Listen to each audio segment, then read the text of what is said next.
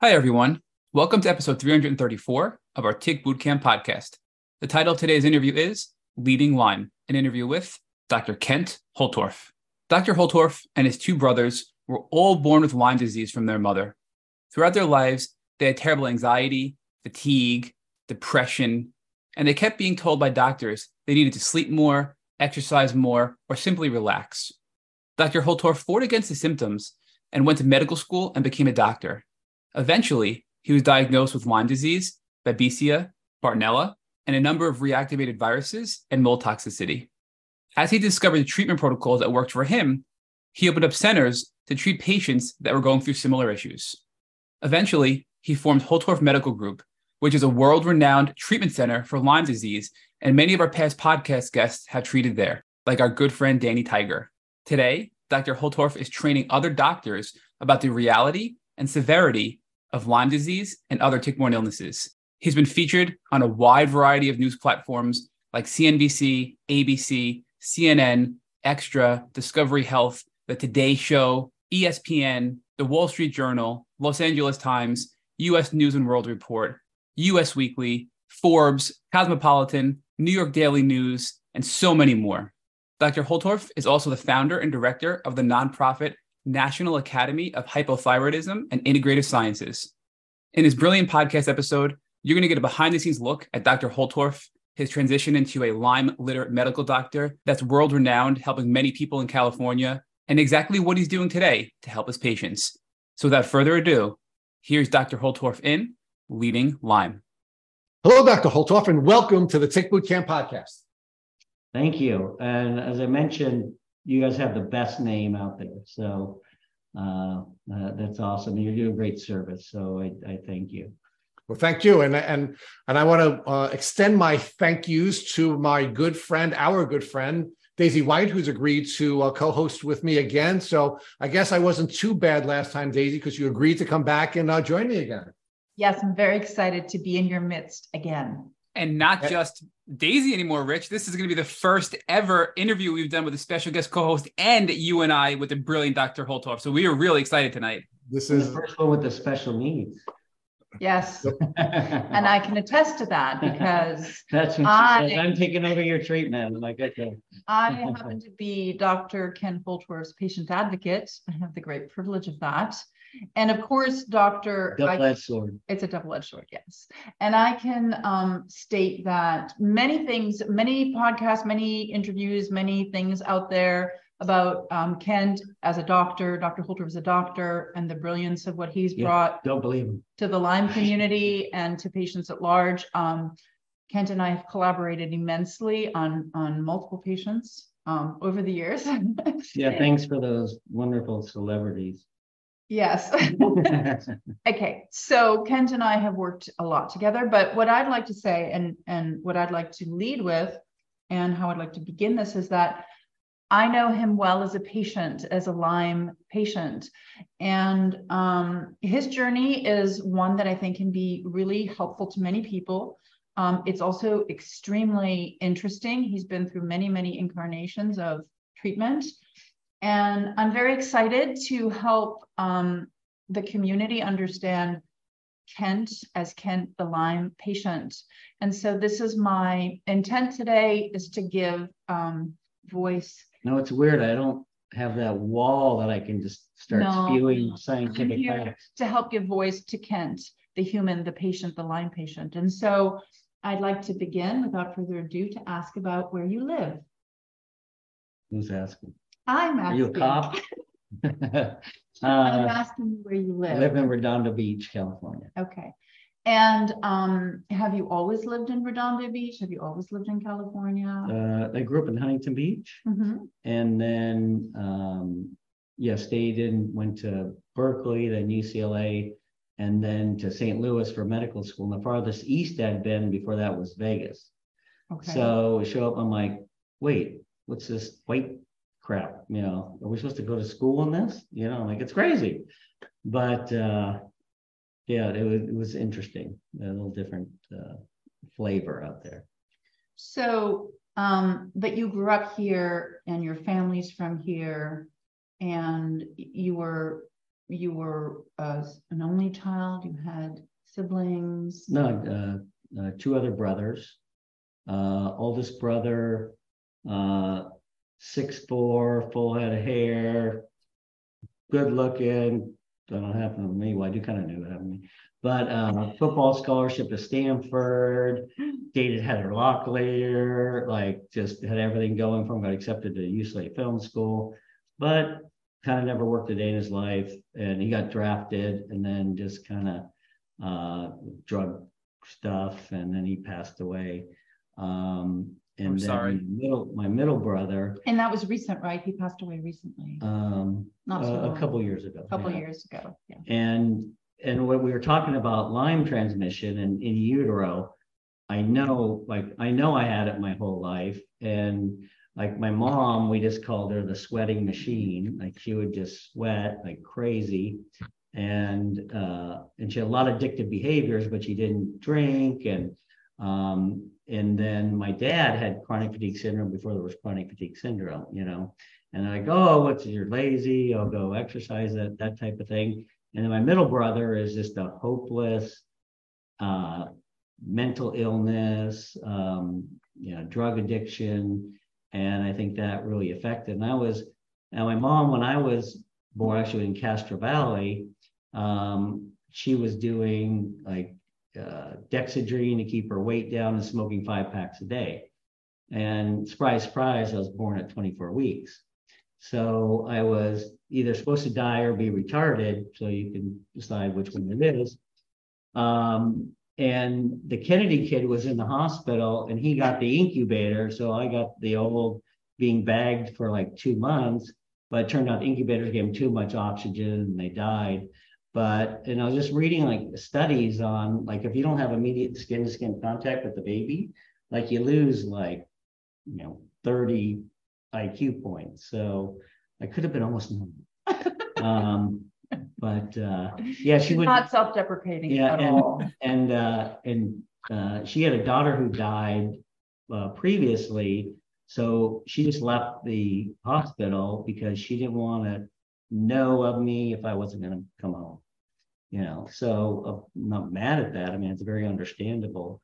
But um, I thought my, you know, people can ask me about my childhood. I'm like, I think it was normal, but maybe some of those things aren't quite normal.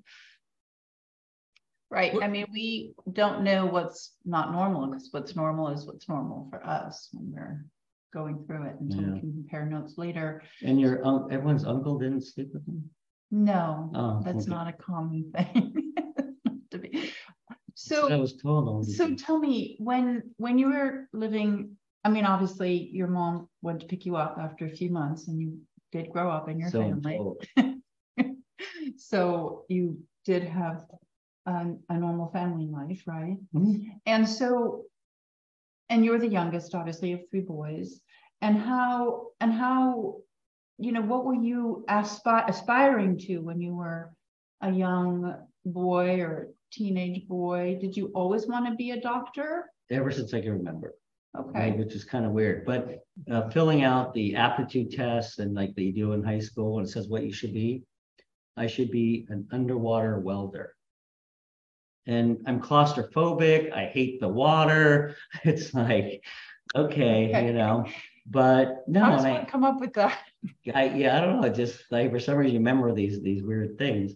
And had a very good, you know, basically high school experience and you know, uh the captain of the sophomore football team, academic athlete of the year, valedictorian, but then they took it away from me because my speech was a little condescending, I guess. And um, but my brother was he stuttered, he was overweight, and and which makes me nothing against all the PE teachers and the teachers out there, but they would make fun of him and like and they would like bring me to the front of the line and just treated him like dirt. And I just resented it. Hmm. And I think it's really a lot of things have, but I think that was one of the things just killed his self-esteem. Um, and he's This is your eldest or Uh, your middle, middle? middle. No, the eldest one in confidence like crazy. Okay.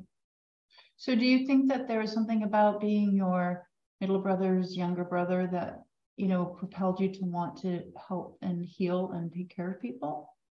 Was that something? No, I still, I didn't want to do anything. I didn't want to have anything to do with him.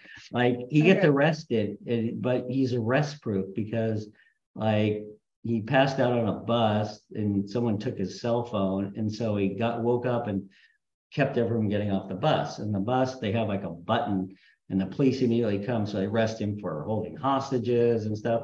And they're taking him in and he's so irritating. They pulled over and they said, get the hell out.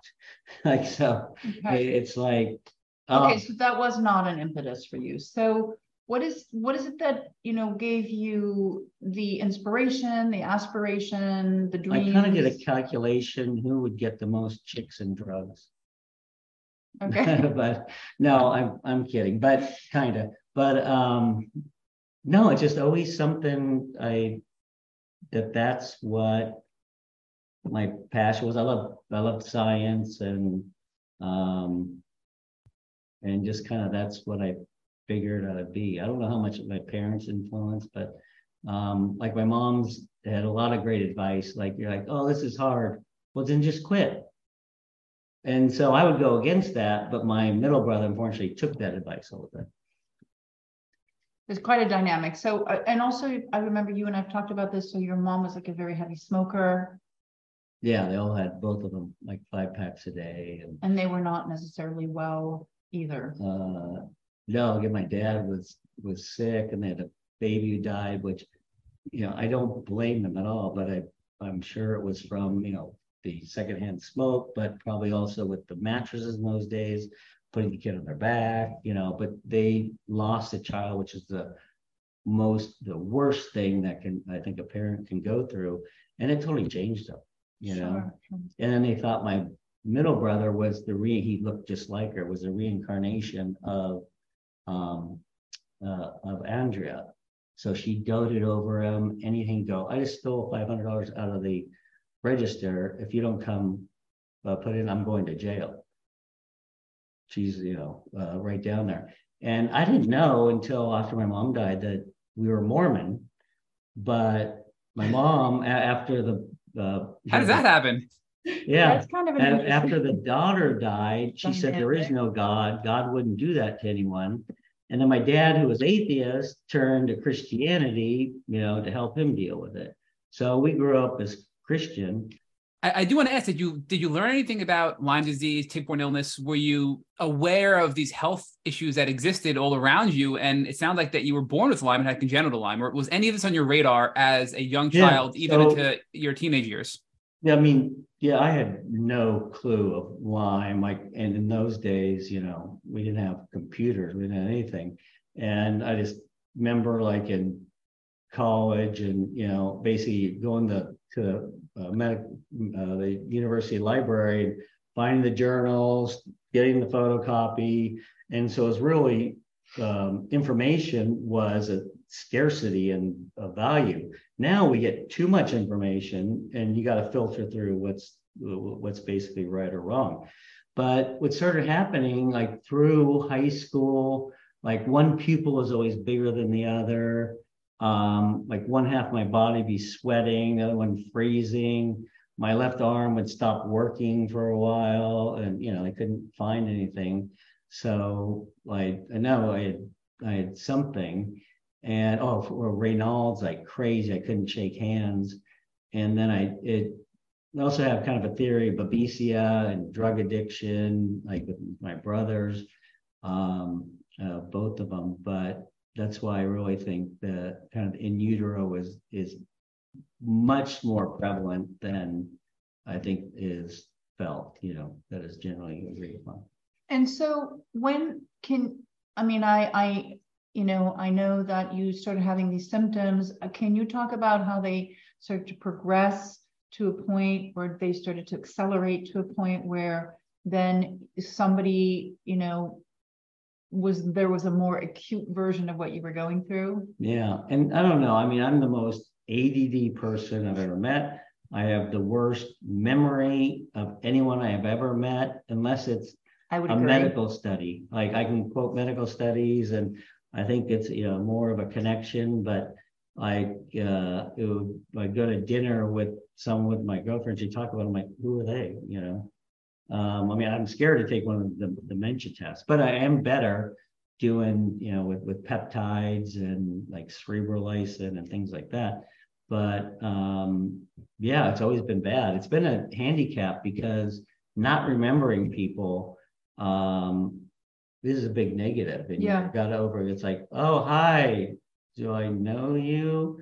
Or I I went to Berkeley. Uh, no, in high school, I went, uh, my parents moved and I went to high school for one day. I said, I'm not going. They're like, yes, you are. I'm like, no, I'm not. So I was pretty stubborn. And I said, no, I'm going back down to my old high school. And they go, well, we're not giving you money. I'm like, okay. And, uh, you know, I basically just, you know, uh, live with families. And, uh, and then we went to a reunion. I'm talking to this guy. I'm like, who are you? He's like, you live with me for a year. You know, so uh, I can't recognize faces so well. And my mom had that problem too. So I don't know how much it's genetic and and that, but um, I need like kind of the uh, devil wears Prada, like someone behind me, like this is so and so. Or we had our Christmas party, and I'm talking about this guy, uh, one of the employees. It's so great. He helps me with research, and they're like, and I'm like, what? No, he's awesome. Was the wrong guy, you know.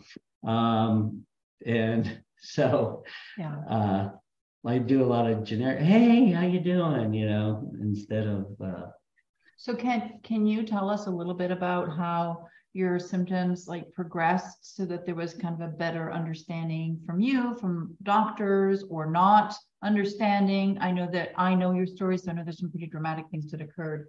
Can you help us understand? Yeah, so I was pretty good. You know, I was functioning. I mean, weird things that would happen to me. Like in college, they called me the claw because my hand would stop working. I couldn't hold a glass. And but I wouldn't do anything about it because I knew they would go in and say there's nothing we don't know. Um, and then as I went into medical school, especially residency, I'm like, something's really wrong here. Like everything was overwhelming. Um, just anxiety, couldn't sleep, night sweats, got, you know, restless legs. Um, and I, you know, go to the university doctors like, oh, you're just stressed, you know, take an antidepressant. I'm like, I'm not depressed. I can't function. And so I'm like, what am I going to do? And then for residency, I'm like, okay, what are my choices? Okay, wait, anesthesia. The patients are asleep. I don't have to talk to them, you know. And but I forgot the part about getting up early. Um, so and then you know it was ingrained in medical school that anything alternative, integrative means no evidence, right? And I'm was very evidence based. I'm very evidence based now. So that wasn't a consideration until I'm like, I can't live like this. I'm gonna, you know. Uh, and so I snuck off, didn't tell anyone to, you know, so-called integrative uh, conferences, and I'm like, wait a minute, like, what a lie! These are more evidence-based than the stuff they're teaching me in residency, you know. And and so went on a program of like you know, like my, my testosterone level was normal, but the lowest two and a half percent. My thyroid level, same thing. And high dose T3 was a savior for me.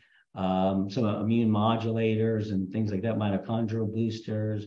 Uh, and I'm like, oh my God, I'm a new person. Um, and I'm like, what am I doing in anesthesia? I hate it. And then went to, into family practice, took over a family practice that was all insurance, but we called it the thyroid optimization clinic and no advertising. It just took off and it was cash. We spend more time. We find, you know, and then from there, once you start treating things like that, you find so many other things. And instead of doing the typical, you know, whatever HMO doctor, and people like, oh, that's not my area, go over here. No, I'm going to find, you know, read all the research and come back to that person and say, look, this is what I found. Let's try this. And And and where were you in this process in terms of your health. Like you've optimized your thyroid, you're optimizing other people's thyroid. Yeah. But where are you in terms of your health? Are you Oh, yeah. in a better place And, or? and I was in Phoenix because um, I figured I got to have a backup to medicine. So we started a beer company. And we actually had a hangover free beer. We had double blind placebo controlled studies and we put it out. And then the Bureau of Academic Tobacco Firearms says you can't make a healthy beer, you know. And uh, and then we made a energy beer before there were any energy beers. And people were like, why would I want that? You know, now everyone understands. We were at all the Cirque 7 Elevens, uh, like the Hard Rock. We did a little uh, Super Bowl uh, Super Bowl party with little naughty nurses running around with Dr. Holt's little beer company. But we had a bad business plan. So when we tried to scale up, it was contract brewers. And plus, at that time, people wouldn't pay more than $5 a six pack. You know, now it's like $17 for a four pack, but, and it costs us seven to make. So we tried to make it up in volume, which didn't work. Uh, you know, and funnest industry ever. But I would see patients during the day and then go try to hawk beer at night, uh, which is humbling. But uh, we had no money either. So, but uh, so we ended up selling to Rock Bottom uh, for a Rock Bottom price. But uh, I wouldn't. I, it was like getting an MBA. Did you? I'm just curious. So you're, you're making me think of Four Lokos because when I was a kid, and I'm, you know, the biggest thing was to go out and drink Four Lokos, and you'd get, you know, the energy drink, you'd get the the beer, right? And that was wildly popular. But it sounds like it was uh, you were ahead of your time with in your market there. Yeah, I think I was five years early, and plus I made it an IPA, which I, that's what I like, but it killed it because people are like, oh, oh, you know, now it's like, you know, the biggest growing style, but we, yeah, we should.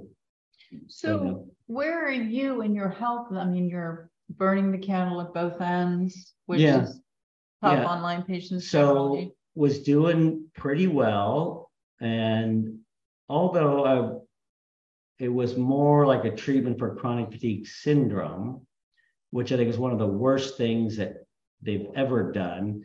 Because you know, you look at chronic fatigue syndrome, you have these symptoms, oh, you got chronic fatigue syndrome. Oh, we can't do anything about it. We're not going to do any, you know, test to see what it's from. Here's the antidepressant, get out of my office. Fibromyalgia, he'll press out 11 out of 18 tender points, and there's nothing special about those tender points either.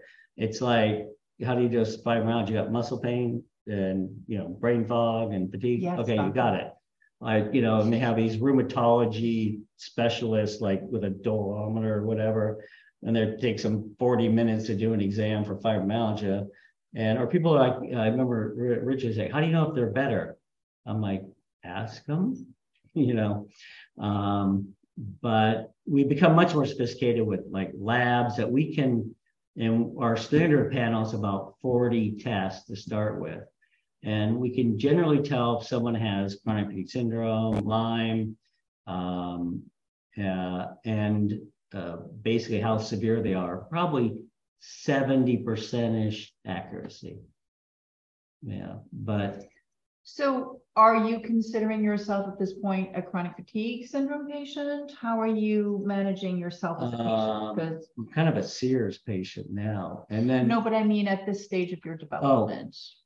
Uh, talking about then, Yeah, yeah, I, I figured chronic fatigue syndrome because really Lyme was not even on the radar. And so it was chronic fatigue syndrome, fibromyalgia. so you were really your own doctor? There was no other doctor working with you telling you what was going on? Yeah, yeah. At And- what point did Lyme become something that you understood? Yeah. understood? So what happened was then um, I went through a very stressful divorce. You know, when I hired an attorney who says, "Oh, it doesn't have to be nasty. We'll make it mutual." She hires Gloria Allred for a, uh consultant and fires her because they got in a fight, and then the woman on the cover of Power Woman uh, magazine. You know, and so it was a five-year um, divorce that with a crazy person um, and was so so this is like stress and we find that three things cause chronic illness in general maybe i'll put four in there um, stress is huge and you'll see people death of a child, family member, could be an accident, another illness, often sets everything off. And it did a very big disservice to especially women who all of a sudden got chronic fatigue syndrome when they were stressed, like I say, a divorce. So doctors, oh yeah, you're just a stressed out woman, you know, and just discounted it. But so toxins, which were more selective back then. Now everyone just bombarded uh, with so many toxins, and you know, mold is is a big thing. Uh, We're going to talk about yeah. that. I want to talk and, about then. And so then I was fine, but all of a sudden I just got so overwhelmed with this divorce that huge symptoms hit by a bus, bedbound, um, sweating, I couldn't sleep, terrible neuropathy. Um, I ended up going into heart failure. My heart was fibrosed, which I now know is from high human growth factor beta, uh, which is a big problem. Uh, and I couldn't stand up. I couldn't, it would take me hours to walk up the stairs. I mean, I could not function. Everything was overwhelming to me. Answering a phone, like, what are these people calling like at three in the afternoon? What's wrong with them? You know? And uh, and then so with the heart failure, I went to the um, cardiologist and he did an echo. He goes, You got a lot of like your heart's fibrosed, it wouldn't fill enough. And he goes, maybe in 10 years you get 10% better. So I'm like, I'm not going to live like this. I, I will, you know, I plan my suicide on Halloween for some reason. But, and then so I said, well, I'm either going to do it or let me try to fix it.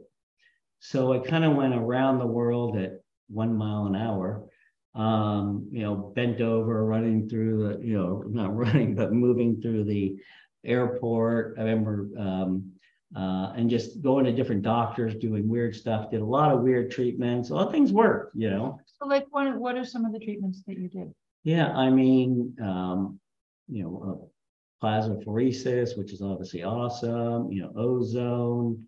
Um, we uh, uh basically did um, the apheresis and we took out the natural killer cells.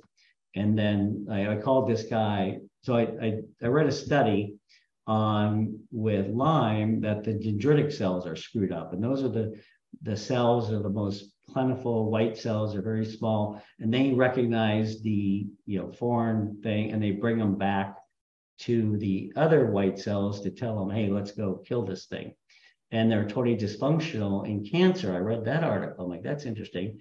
And the same day, in a different journal, I happened to read the same thing goes on with Lyme. So I said, this is what I need.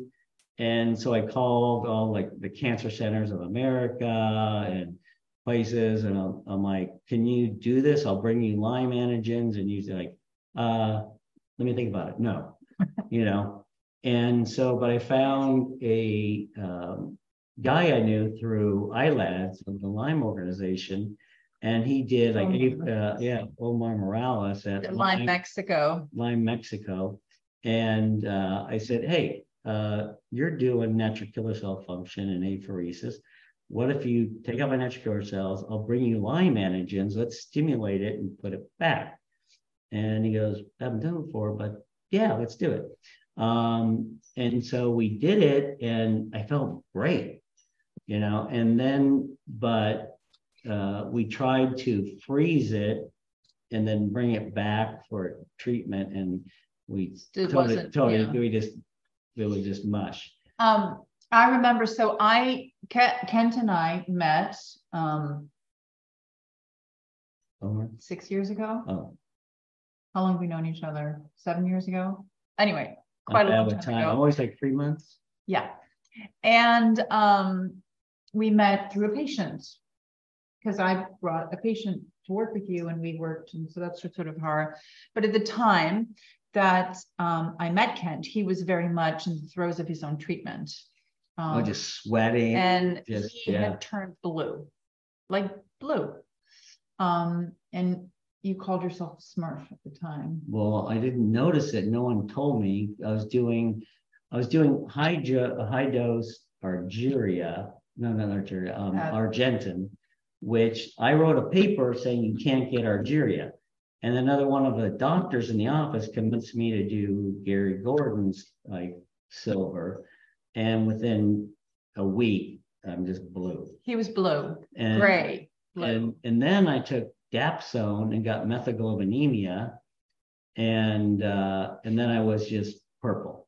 Yeah, I mean, he was where it was worrisome. You know, we we were all who knew him and who worked with him and who, you know, we would worry about him because and that was before you went to Omar, before you did all that. Yeah, yeah. And Um, so I was basically saying, okay, um, that hey, there's like the Horowitz style, who's awesome, uh, contributed so much to new treatments, and he's more multi-system now, but just you need higher, higher antibiotics, right? And so I was doing like seven, eight antibiotics at three times a dose, five times a dose. I would never give that to a patient, but I'm like, I'm gonna kill this thing or it's going to kill me. And um, uh, and then I end up in in the hospital with sepsis and and I remember one of the nurses on the change, I could hear she goes, Oh, this is that AIDS patient that keeps turning up negative for HIV like mad, you know? And uh, uh, and then what after started, you know, kind of getting into the treatment and multi-system, I found out my natural killer cell function, which is the cell that that basically kills intercellular infections, cancer. It was zero.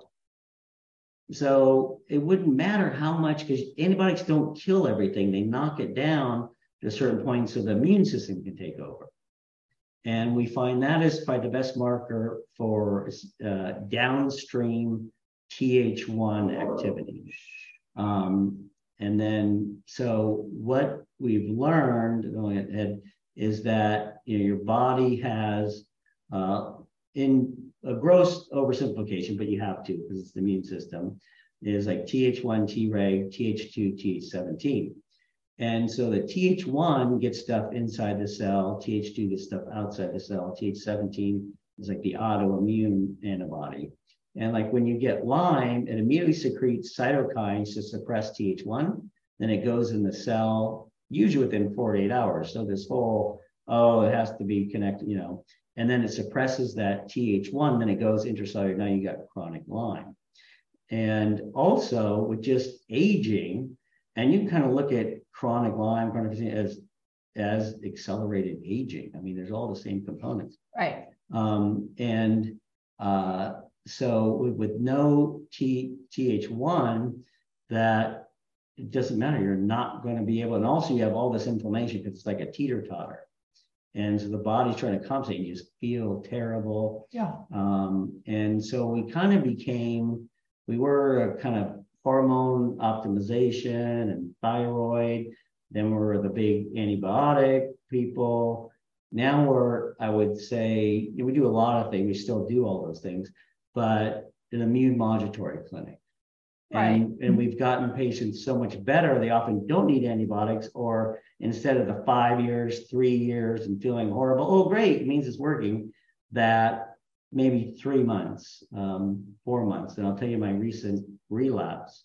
Yeah. Right. So Uh, we don't have to do it right now. No, no, no. So, so, so, so essentially, you're saying that um, you went through, you know, doing all of these heavy duty antibiotics. That was like a big, that was sort of the beginning. I met you during that time. You were doing a lot of killing. Then you you tried to work through doing um, more kind of immune enhancement with Omar, and Omar has a lot of very, you know, interesting tricks that way. Um, did you feel at that stage, did you feel that, okay, now I'm cured, now I'm not a Lyme No. patient anymore? Okay, so, I, I had good days. I make it to the office, but just feeling horrible and then sweating. And I did a media tour. It was like, you know, Fox News, Good Morning America, um, you know, uh, CBS, you know, all those shows. And it was just like, I had to spray this stuff on my hair the night before to keep from sweating. And it's just like all aluminum. It just like you burn it. Ah. And I'm like, oh my God, that how much aluminum did I get from that? But um, you know, it's a struggle. I mean, mm-hmm. life's hard as it is, but then mm-hmm. when you add Lyme or babesia, that, you know, patients, patients with Lyme will tell someone, oh, how bad it is. They don't know. And I found that people tend to lose empathy about two to three weeks. Okay, they'll give it to you, you know, but then after a while, it's like, come on, here, go exercise, you know, here, eat the, the better, you know, and you're like, I want to kill you.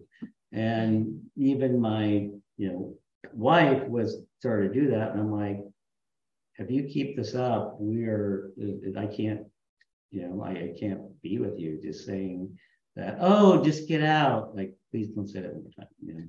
Right. Um, because you just, you, it just, you feel so bad to the bone, you know? Yeah. And then I had, you know, neuropathy, restless legs where I couldn't stand up, I couldn't sit down.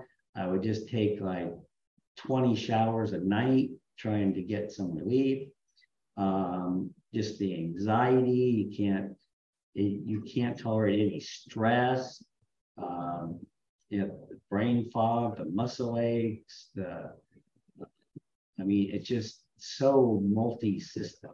And, so when you went past, you know, doing the work with Omar, what was the pivot for you after that where you're like, okay, so this worked to some extent. I have had some gains, maybe not so many gains. Yeah. What was the next step for yeah. you? A lot of treatments that didn't do anything, and some of them are good treatments, like for a number of people, but you know, nothing works for everyone. And um, but so I went to Europe. I was just traveling around, just trying to find unique therapies. And I was in Belgium, and I found uh, some peptides, and I took them, and I really didn't expect anything. And then, like three days later, I just go, I just walked up the damn stairs upright. Wait a minute, what did I do? And so kind of went back and said, Oh my gosh, these peptides, started taking that. I'm like, I'm feeling good. And but at that time we couldn't get them into the US, but shortly after that, um, we, we were able to.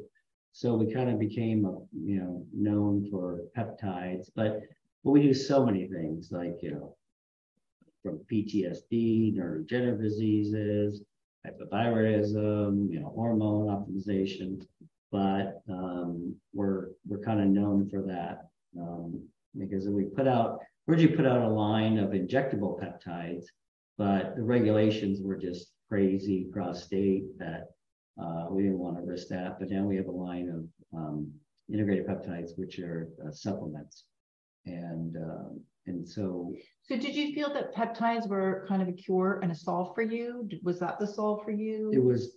It changed my life. It, it saved my life. Mm-hmm. Yeah. Okay, so that was like a big, that was the big step forward for you. Yeah, I'm not saying I wasn't doing anything else, mm-hmm. you know, and immune activation of coagulation. My blood was so thick, you could not take it out with like a 14 gauge like trocar. I had to like try to stand on the desk to just get a CC out.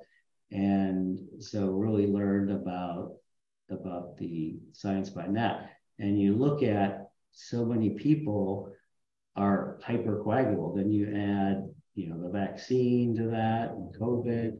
Um, it's it's a huge problem. And then you know, recently with the uh, thing, so you know, curing that was great because I figured I'm gonna drop dead of a heart attack or a stroke here anytime.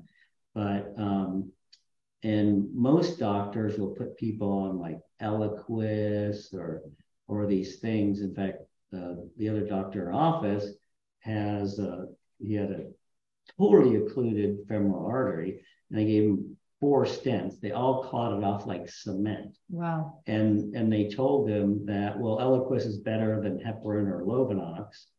Um, and I'm like, no, it's not. And he said, it's interesting because I just had a, a patient who he put on Eliquis because all the research supposedly that they do says, oh, it's safer, it's better. And you see, put her on it, and she just felt horrible.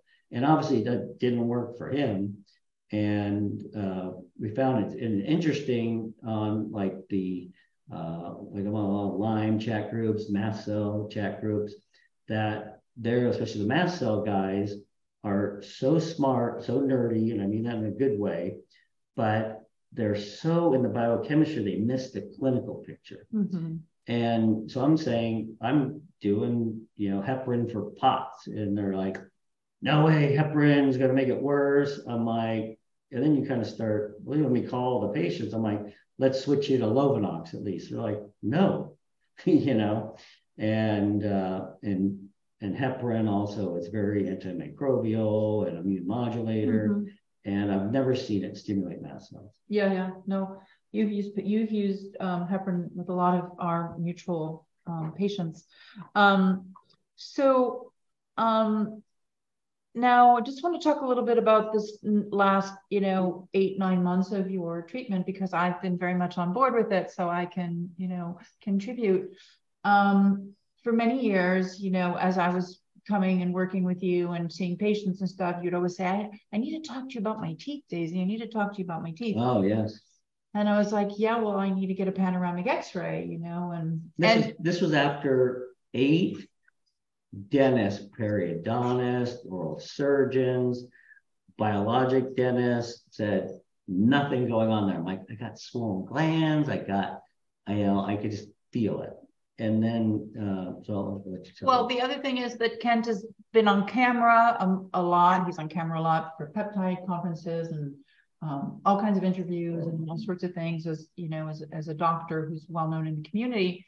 And unfortunately, poor Kent, his teeth were kind of falling apart, breaking apart, and he had been gluing them back together oh, himself. Yeah. So super glue. I went, I went, how it all started was I went to a dentist referred by a patient who I thought as a recommendation, but she was getting paid, you know. Okay. And uh, and so I go in and I just want to get some veneers. And but he's just grinding, grinding, grinding. I'm like, like, do you say something? Do you say something? Like, I don't want to be rude. Um, and then so he like leaves for a second. I pull my phone. I'm like, what the hell? He ground all my teeth down and did a whole full crown, and they came out over a hundred times. And I remember I was walking up to lecture at A4M, and my two front teeth fell out. Um, and it's just been a disaster. And Oran, I did the um, peptide summit where I interviewed like 50 doctors. And during the interview, my teeth fell out, you know.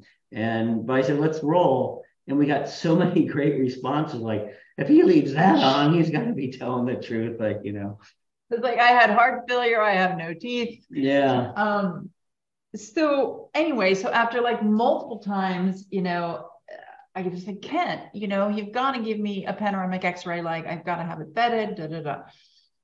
So, you know, I don't know. This is like a two, three year process. We keep talking about this. Yeah, I'm not good. He's very bad at follow through. And I'm, I'm like, I'm do as I say, not as I do. I go to this office and they're going to do a panoramic x ray and they're going to send it to me. Okay. And let's, you know, let me see, let me vet it. Let me, so I send it to Switzerland and it comes back and it's like,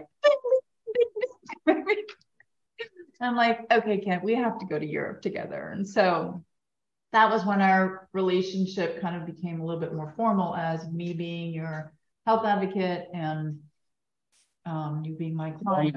Well, I would have blown it up. You know? Oh yeah, he would have blown it up. But so, um, but I, well, in my role, you know, it's kind of hard to blow me off because I make all the goals and set all the goals, sure. and, you know, so kind of like the protocol police. And so, so anyways, so so we went to Europe and we we've been now twice. Um, and we all got COVID.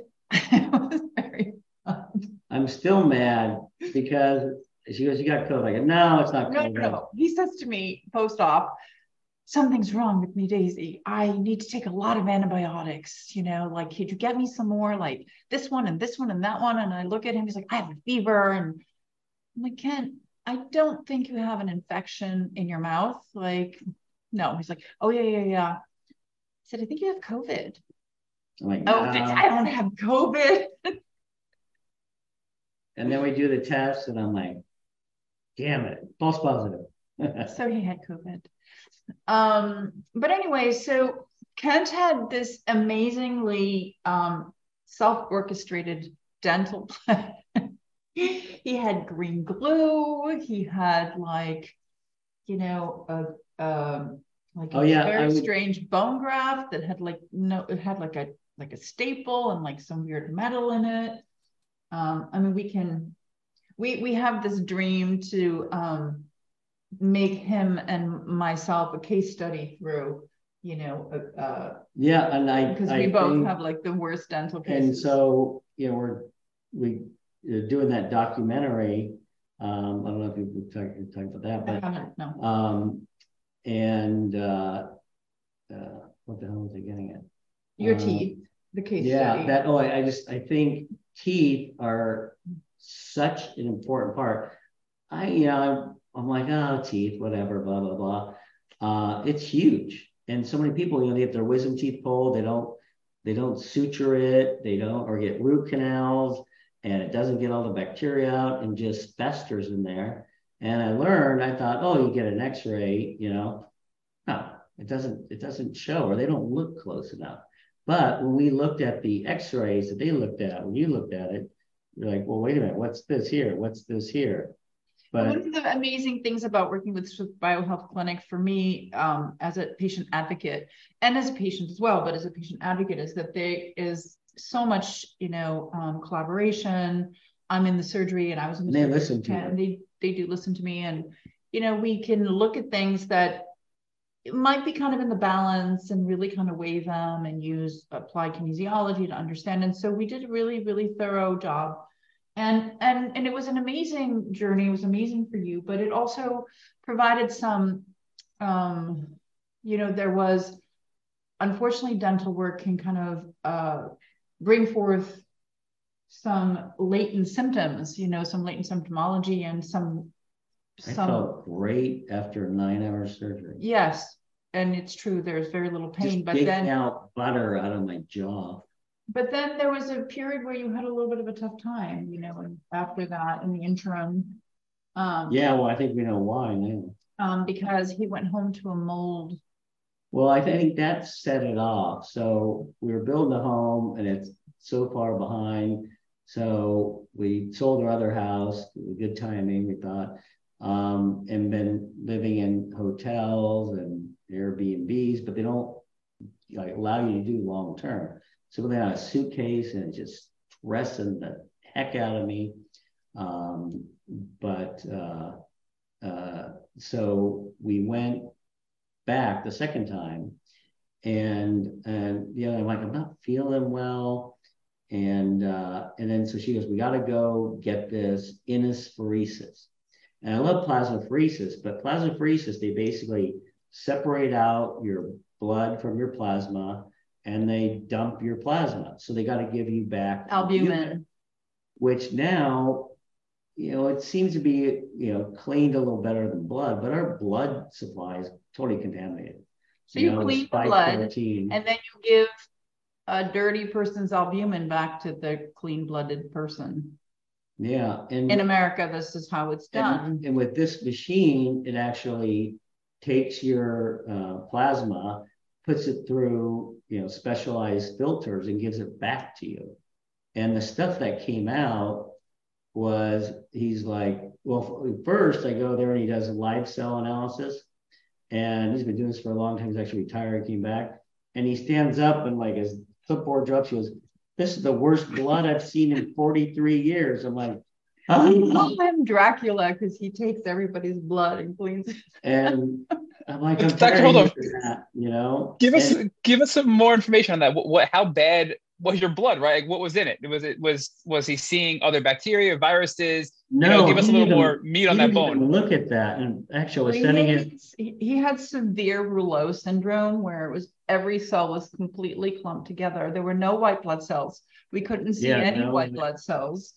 And um we do we have the befores? We just have the afters. Yeah, that's like that was in And- between. and he basically looked like there was is it was completely asphyxiated like there was absolutely no I don't see how it was flowing. there was yeah and it wasn't by the way one of the reasons because swiss biohealth clinic does have an inus phoresis machine but they wouldn't do it because they had to do a groin catheter and um, because kent's veins and even during his second surgery we couldn't and so when you when you do um, dental jawbone surgery um, at, at Swiss Biohealth Clinic, they use, um, they draw a good amount of blood so that they can make this protein rich growth factor, which then they put into your bone as a stem cell your own. And it looks like worms essentially. And you know his his um we call them membranes. His membranes were so poor we could almost not use them. We had to draw his blood You know, that's different that's very that's very hurtful. i'm sorry you had shitty membranes.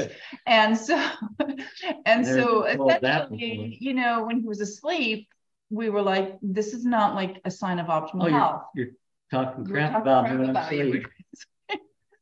So, I mean, when he came to, I was like, you know, Ken, I'm concerned about the quality of your blood. Like, I want to take you to do an aspheresis. So we I went a lot of people um, line. to Alpstein and and yeah, and so and Dracula was like, I've seen a lot of funny Yeah, guys, but so- you're the funniest. So yeah, and then and then he says, "Oh, you gotta, you know, take it easy, da da da." And then I'm on my phone making all these calls. He goes, "I'm glad to see that you're following my recommendations." Yeah, he was like, you've got to and stop. I didn't get the doctor and be a sarcasm. I'm like, "Oh, thank you." like, you know, but yeah, here's the before. So you That's can my see damn like the blood. blood, like cells, just not. There's no Wow. separation of cells. They're like I don't know. It's completely. like.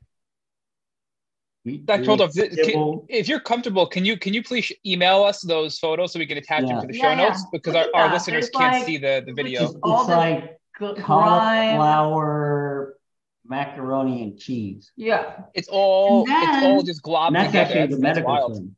yeah. And then after two INUSpheresis, and with a very interesting inter, inter, what was that? What do we call intermission? Because one, because Kent, and I can say this lovingly, Kent is not light-handed when it comes to his own care. Oh, I, I do toxicity studies on myself. In fact, last night I took, I had taken Dapsone before. And so I told my girlfriend, and I just happened to have, I got methemoglobinemia turned blue, uh, and I happened to have IV meth, um, uh, methylene blue in, you know, my house. So I just ran it. But so I told her, okay, I'm going to do this pill. Can you keep these in case I'm dying? She's like, I got to go to bed. And I'm like, well, I'm glad your priorities are, are right. she's used to him. And she goes, get a bell. I'm like, I won't be able to speak. So, so the first trip, his girlfriend Lori, who's this just wonderful, wonderful person who understands this journey herself, um, came with us. And so, and when we're flying there, she's like, "Tell me about this clinic. Tell me where we're going." Blah blah blah. And he's like, "Oh, I don't know." See, I normally I'd research heck, but when Daisy, I mean, Daisy's been to every expert in every country, and she's been there, and then she in, integrates that, you know, to her knowledge and her care. So, I I don't trust any doctor generally, but I trust you. You know, So, you know, his girlfriend's like, "How do you not have you not researched this? You know, like we're, this is where we're going." You So, I'd be like, yeah. Second trip, she's like, Well, honestly, Daisy, I don't think I need to go. You got this. And I'm like, Yeah, you're, you're right. I got this. So the second day we're supposed to go to INUSpheresis. Um, I get, you know, we're at the hotel, and I think I was on a different floor than you. But anyway, we get a I get a text from Kent Yeah, saying, got the nice. I'm not, no, I'm not doing very well. I think, you know, I think you need to come see me. So I don't know. So, you know, the clinic lets me have uh like a Oh. catheter, have a And- line in patients so that I can and- manage their pain. And they'll even bring her in for the aesthetic part and say, what do you think? And I remember, you know, I was like, oh, it's fine. And she said, no, no, no, you gotta, you know, save this part I mean, my job is to make sure that things are thorough and there's nothing, there's no stone left unturned, including the aesthetic of something. So, but anyway, so Kent is like, I don't know what I did. I gave myself a bunch of this and this and that, and this and this and that. And he's like shivering and vomiting, and he's got a fever. And I'm like, That's so- normal. uh, maybe you have COVID. So long story short, it we don't know. He We we don't know what he did to himself, but um, But when you look at this, it explains it. But so after two treatments, like full of white cells, yeah, like you can see wide the open, red you blood know, cells. separation of Um, of, of of the, of like the red here. cell. Um, Um, That is but- that is a wild transformation. We really need to get those photos when you put them in the show notes Yeah. because Yeah, we need, yeah. we need people to them. see how that- powerful I, I that is. have it in front of the Dropbox, so I'll forward that to you. Thank you. Um, But the you, scary thing is, I'm looking through it and I'm like, what the hell is that? There's a giant parasites all through in the red blood cells. right, you, you can see it. I mean, you can't see Yeah, because I it's- don't Oh have wow, yes. video. I mean, a But- ton. Usually you gotta like search and search and search, but um, You know, this Like, has to the like big thing sitting there. I'm Yeah. like, oh my god, it looks like babesia to me, but we keep coming up negative. But so we this So those you are parasites inside the cells. That's what we're seeing, right? cell. Yeah. Wow. So this leads us to you know now we're kind of in this place where we're doing a deeper dive on on Ken's health because we learned a lot in the last yeah, and and it kind of happened when and I got busy. I stopped doing all my treatments, stopped doing you know just basic maintenance stuff, and uh, stopped doing peptides that I would do you know at least three times a week. Um, and then you start feeling bad, so then you really don't do treatments. It's harder, and then it just hit me. I'm just like I'm not feeling well, and this I'm surprised I was able to. Well, uh, out of bed. actually, you know, I remember, and and you can comment on this, but when you came back, you went, you had some very tough days. You had some anxiety. Um, you had some really severe anxiety, so you were pushed back into some old symptomology. Um, and you, you know, you've really been working through it. So it's been kind of a little bit of a relapse for you. Yeah, no, it, it has, and so I I was in denial for like a few months, Mhm. and then I'm like, I think it's come back, you know. And I, I don't even think you ever get rid of it. I think you suppress it, you know, kind of like Epstein Barr and you know, and the herpes viruses. And I stopped doing what I, I should be doing, and And but- then the other bad habit that Ken has is that he stays up all night long and works and works and works and works and works and we works. slept for two days. two days you know and um and so you What- know and when we and and so part of my role with him as an advocate is like look kent because I'm you know, so behind. i get that you have this much to do and i get that you know you have to make an impact especially now we need all to make a bigger impact with what's going on in the world and I said, but you you're not going to save time by using all the time like you're gonna die you know and so I've been kind of an intervention in his survival system and you know reminding Yeah, him I've that always been he's a human and that he nice person, be a human but human being I don't know. I guess I'm very geeky and like I'll start getting into research, which then leads to more research and go down the rabbit hole.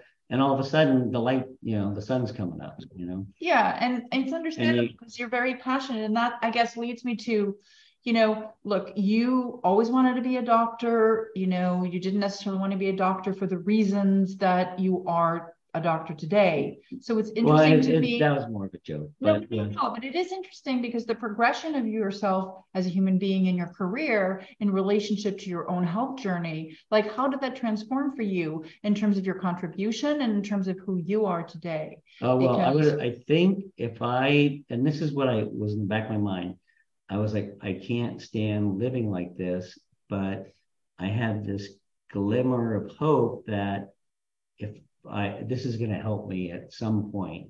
And I would have been treating Lyme patients. I would have just kind of, oh yeah, they're just, you know, that's so and stuff. I could have been very much the doctors that we hate, you know. Well, you refer Th- to yourself. Thank God you're not, though, is what I have to say, because I just want to I just want to chime in. You you both are being so humble right now.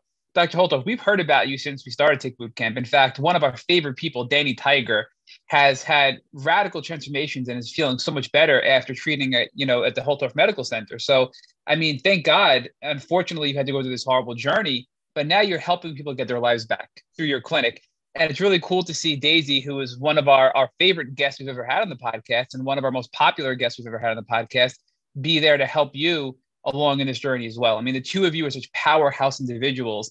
And I think people are going to really love hearing this, this combination of you two together to keep you and your health in check, Dr. Holtorf, and keep people like Danny Tiger and others in the podcast in a proper path to healing and, and health. So I just wanted to inter- interject and, and Oh, thank you both for everything you've done. Awesome. She spoiled me. I don't want to see a patient without her. And like she'll finish my sentences. And I think we should give, what do you think of this? Like, yes, that's what I was gonna say, you know.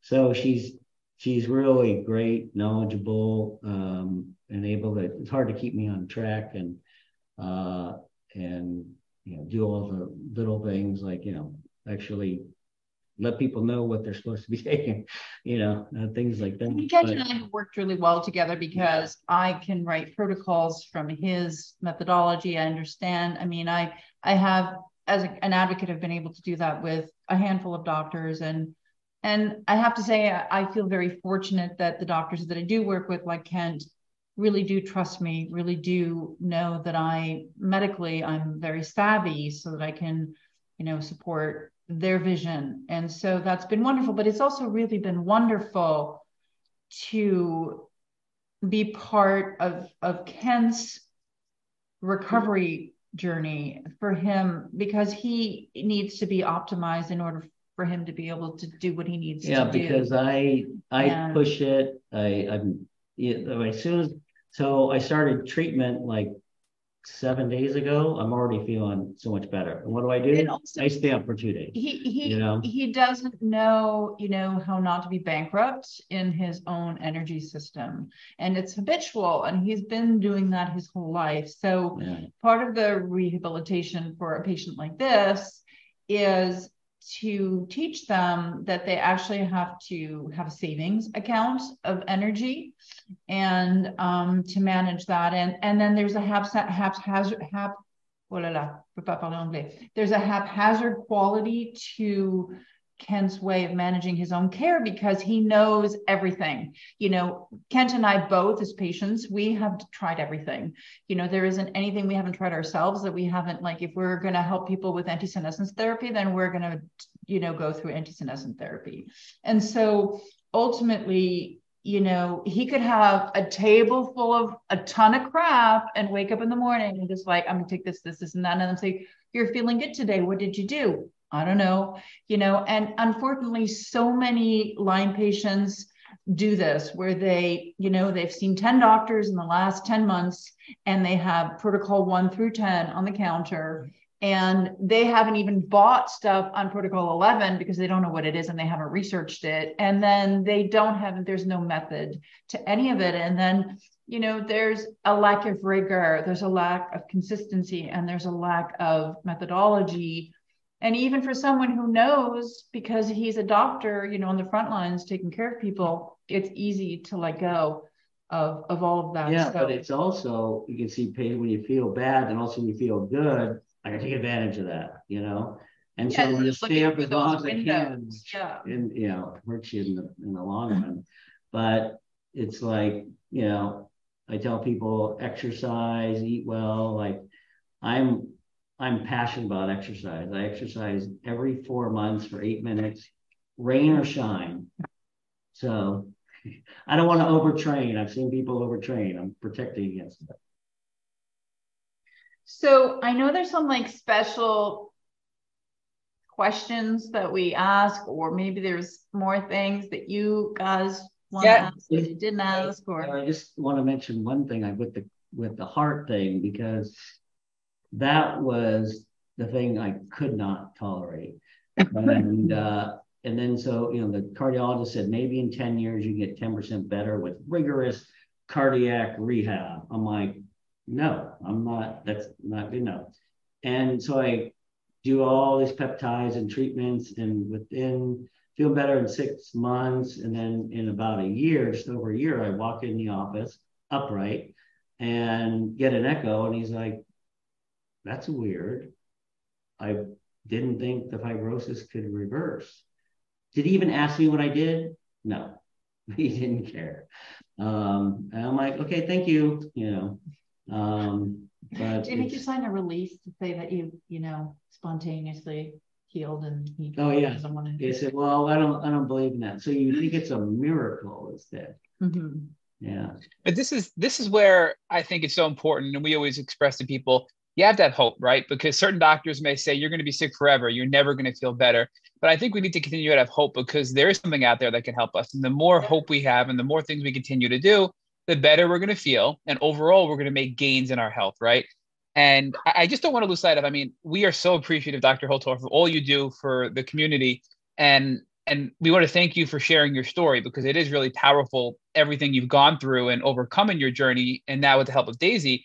But I do. Rich is going to jump in after after I finish this question. But I really want to focus on your your clinic and how you're helping people as well at the end of this interview because I mean, you really are changing lives and saving lives through the Holtorf Medical Clinic, and you're doing some really cool, powerful stuff and research with with all kinds of different things. You talked about peptides, uh, the endocrine system, hormones, etc. So if you could just quickly touch on that and how you're helping people now in the chronic illness community and the Lyme community. Yeah, and you know we started um, some you know FDA trials uh, as well to try to get this more mainstream, but it really found that medicine moves very slow, and uh, we actually have a article on our, our nonprofit National Academy of Hypothyroidism, NA hypothyroidism.org, but someone hacked all our sites, but we're fixing those. But it says people would say, if this is so great, why doesn't my doctor know about it?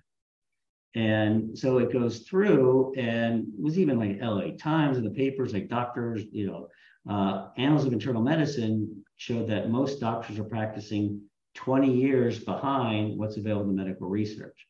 Now, okay, yeah, they don't read medical research. They may read an abstract that a that a drug rep brings in, but they found the biggest reason for it taking so it takes on average 17 years for a proven new therapy to get accepted into mainstream medicine. And again, it takes 17 years unless there's a uh, it's a it's a drug and has a sales force. And and they found the biggest resistance was if you give a doctor here's 50 studies showing what you're doing isn't optimal, there's a better way to do it, they discount it. They go, oh, my patients are different. I don't like that study. Um, and but also, so I used to get very mad at the doctors, but they're in a system that doesn't allow them to do anything. Like for them, a Lyme patient is a nightmare because they got to keep a quota. They, uh, you know, they're you know bogging down their system. They're just getting frustrated you know, I think they said a doctor will interrupt the patient, like, hey, how you feeling?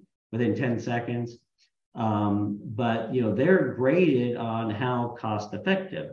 And what does that mean? It means don't do any labs, don't make diagnoses, see, you know, patient every 15 minutes. Um, and so they're in a system that like if they see any complex illness, they're going to turf them. And so you're going to get, oh, you're going to go to a neurologist, or to go to a, uh, you know, cardiologist, a gastroenterologist, you're going to go, you know, to all these different groups, but they're not going to put anything. They're going to do their little thing that they do. They're going to, yes, do a colonoscopy and a scope, Well, you're fine. They're, you know, and, uh, and you're just, you, you can't, they don't put it together and it's all connected. Art of referral.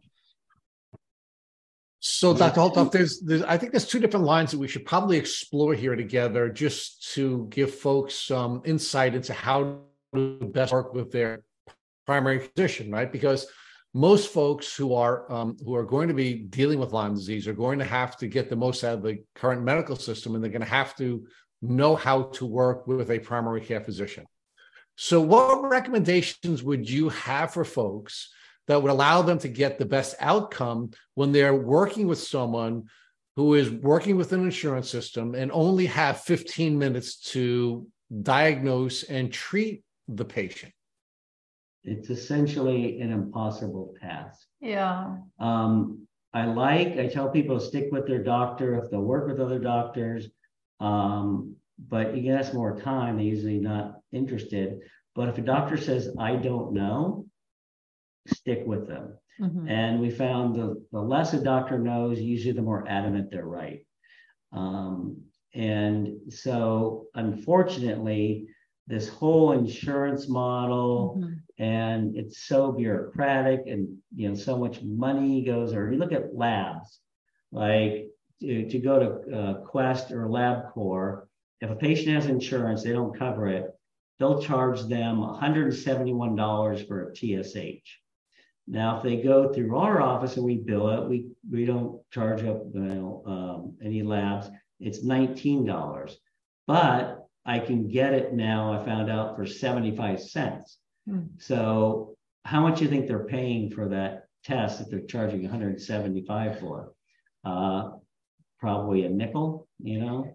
but I think it's also really important for people to educate themselves. Like, for example, my father in law who lives in Glen Cove, right? He has a lot of, I mean, he probably has Lyme disease. I've talked to him about this multiple times. And here his, you know, daughter in law is Lyme advocate. And, um, and yet, you know, they, somebody did a Western blot on him. Obviously, it was inconclusive. Um, but like one of the one of the things that's disturbing he's diabetic. He's had all kinds of issues. It's like he has elevated T he's an elevated TSH nobody's done a, nobody's done any further thyroid studies on this person who has metabolic disorder.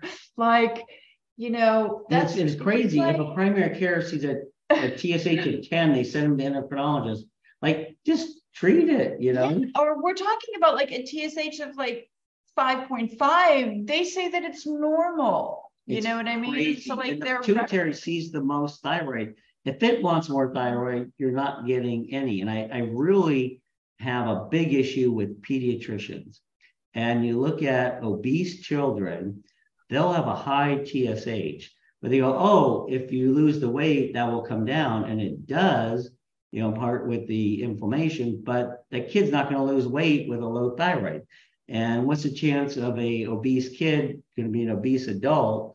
Uh, and you got self-esteem issues mm-hmm. and you know other problems.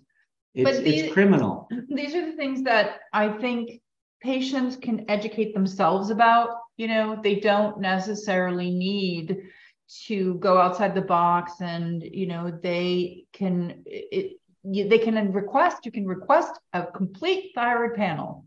End of story you know uh, and and inform yourselves about just conventional labs within the the system. What is it that's not being done? Ask for all of your results. Take them home. Study them. You know understand what yeah, it is that you're getting and that you're a, not getting. it's a daunting task it's a daunting task but it's doable and many people out there are smart and and they don't have the education you know and, one of my doctor will just intimidate them and, and say stop being Dr. Yeah, Google. Don't ask questions. But you know, one of my passions is to educate the world at large and you know the community at large, not just Lyme patients, because Lyme patients are more, more more savvy, typically way more savvy than the average patient. But nowadays, everybody needs to be educated. We need to learn what we don't know so that we can be part of our own solutions, we can be part of a greater solution. Uh, it's totally true, but most people, it's too overwhelming and like, you know, when I go to parties now, I have to bring lab slips because everyone's like, and so many people are sick. It's like, I'm sick, my, you know, sister's sick, my wife, and they're asking all these questions. And then they're like, well, my doctor says I don't have that. Well, how's that working for you? You know, and I used to fill out a lab slip there, but I found the majority never followed through. So I don't, don't do that anymore. Yeah. Yeah. yeah. So, Dr. don't we really just have an acute care system at this point? As we move toward a managed care system, and I can tell you that I'm old enough to have been, you know, a patient under under the pre-managed care system, the pre, you know, Bill Clinton uh, presidential administration. And the quality of care that I had received during the early part of my life was substantially different than the quality of care I've received since then. And I think that's because we made a policy decision, or at least elected officials made a policy decision, that what we were going to do is we were going to open up the system to a larger number of people, and we were going to turn the system into an acute care system, not a chronic care system. And as a result, the only way that you can truly get the care that you need if you have a chronic disease is to either follow the model that Daisy was just advocating for, which is to become an educated um, uh, patient, or to step out of the system and work with people who are not working within the traditional system. If you don't take one approach or the other, I think you're right. It is impossible. You're not going to get better because this is purely an acute care system. Give me your reaction to that. Yeah, um, I think it's changing, but in general, people didn't want to spend, they don't think they should spend money on healthcare. Um, and, you know, I have insurance and I get it. You have insurance, but what does it get you? Um, and unless it's cosmetic. But, you know, I, I did, I was really into healthcare reform and put together um, you know, whole healthcare reform thing, did a lot of interviews, and U.S. News and World Report accepted it for publication, but then uh, edited it and everything, and then pulled it the last 10 minutes. Mm. But and then I was trying to get a letter to someone in Congress or something. I ended up getting to Paul Ryan, and they, they have me sign a thing that I won't quote him. And then he sends me back a letter. Well, I read your proposal, and it's very interesting. Um, but it would never happen because do you know how many people are slurping off the trough of healthcare? You know. Well, you know, th- so the so the argument that we've heard from some of the folks in our community is that we need to move closer to a um, to a to a, um, a, a system like the British system or the Israeli system or you know some of these other systems. And yeah. what we what we or the Canadian system, what we found is when we've interviewed people from Israel and we've interviewed people from the UK and we've interviewed people from Canada and Australia, that the system is actually worse. That it that it that that the the people who have Lyme disease who are in some of these you know these government run programs have to step out of the system even more quickly than we have to in the US because because the the managed care that's available in in those public systems is even worse than what we have here. And the only way that you're going to get treatment is stepping out of the system. So it's not to move further towards um, you know these government run programs, but it's actually to yeah, become either a more if you break a leg or something simple. But if you have complex illness, forget it. But it's interesting how we think we're the free market um, uh, you know system and things like people like Sweden are socialist. It's actually the opposite. We are the least free market. How uh, tell me how you can negotiate a price of your med, how you can negotiate the price of your care. These like uh, Sweden, they offer universal care, but you have copays, you have all these decisions. You're involved with, hey, I want this drug. You can get it, but you have to pay, you know, more um, and we have no such incentives anymore. Like my brother's on Medi-Cal. He, I go and picked up some of his meds, and I had like trazodone. I was taken for sleep for a while. Uh, like mine was like forty-seven dollars. His was zero, zero, zero, zero, zero. You know, and uh, and he takes the ambulance as an Uber. Yeah. Yeah. yeah, you know, I because I grew up, I grew up in a in a country actually that is, I think, successful, the most successful when it comes to socialized or you know nationalized health, which is France.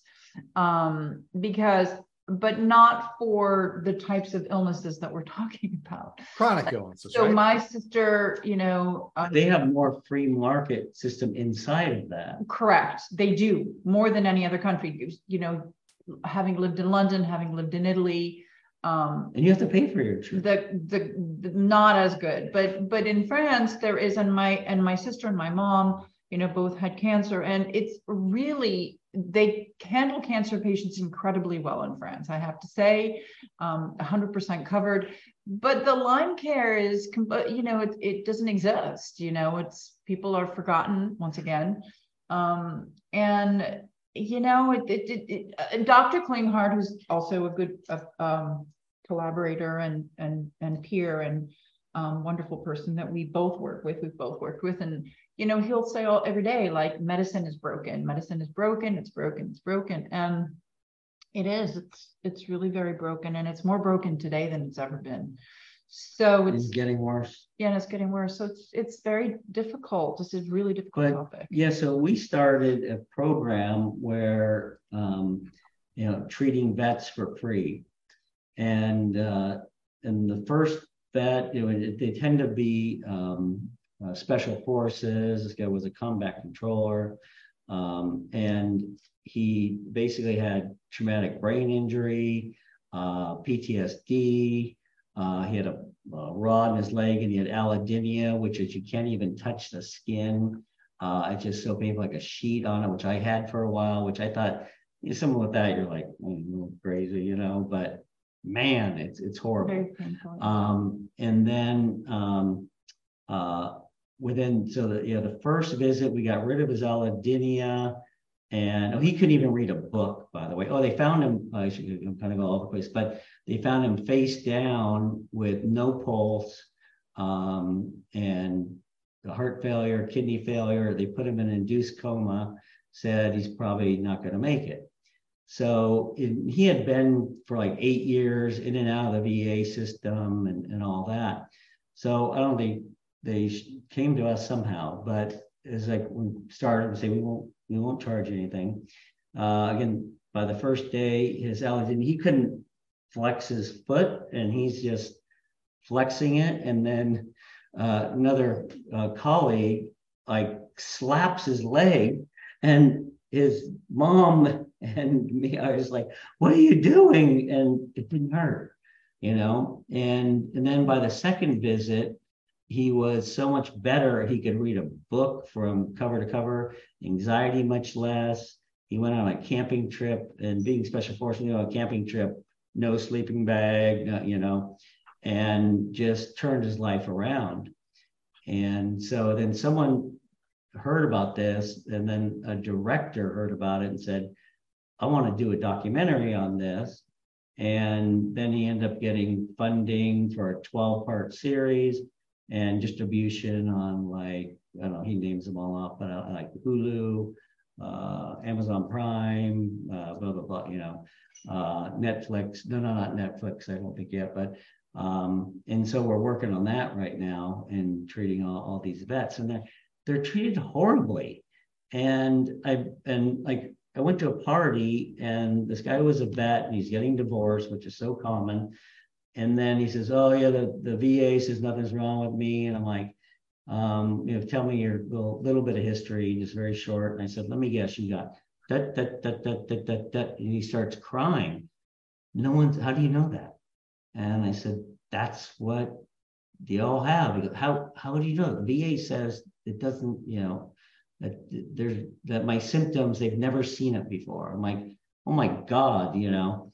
And this is what we find though. I said, come in, we're not gonna, we're not gonna charge you. They don't come in. You know, and I don't know if it's just like, hey, I want to tough it out or um not trusting her, or I don't know. But um yeah, we're and, and the the interesting thing is we're finding all these things are, are basically uh, uh, have the same common underlying pathophysiology. You know, immune modulation is huge, and mitochondria, and you know, immunosenescence, and yeah, uh, and and all these things, and uh, like what you found with COVID, like forty percent of uh, COVID, especially post-COVID patients, have PTSD you know, and it just affects it a little little differently. Or and, they have brain fog, you know, severe long COVID and and yeah, but that's not considered associated with it. You know, it's like so, Dr. Holtorf, one of the things that we you know we deal with regularly on this podcast is uh, the frustration that patients have with the time it takes to be diagnosed with Lyme disease. Uh, and there are a lot of different theories about why it takes so long to like 10 minutes. I'm sorry? 10 minutes. Well, yeah, well, it, it you know, and it and it didn't take you 10 minutes to diagnose yourself, which is sort of I, I think an important part of what we have to look at. Here. Oh yeah. It's it's like and you go and you have a respected doctor, they go, or to show you, we had one um, very high powered CEO in Orange County. I diagnosed with Lyme, he's doing much better. He goes to his doctor, his doctor says, This is ridiculous, this is malpractice, there's no Lyme in California. And so he's calling, just panic. Well, what are you treating me with? You're feeling better. I know, but it's not that. And he said there isn't any Lyme. He was adamant. And then about two weeks later, his dog gets totally sick, brings him to the vet, and the vet says he's got Lyme disease. You know, and uh, so there, so there is this political overlay that that makes it um, challenging to diagnose it with Lyme. But let's I, I want to explore something else with you, right? Because um, you were sick, right? You were sick for a long time. In fact, you were sick for your entire life. And um, despite being a brilliant man who graduated from some of the top schools in the country, who certainly wanted to make himself better, you weren't able to diagnose yourself. And how much of that was based on the failure of the educational system to give you the tools that you needed to properly diagnose yourself with Lyme disease? Oh, exactly because being evidence based, you go, but here's the standard do this two tiered test. And if you're negative, well, that's not it. And there's really no chronic Lyme. And you're just told all these false statements, to put it nicely. And so you don't think about it. But then as you get more and more and start reading more and more, and there's you know, and Infectious Society of America still doesn't agree there's chronic Lyme.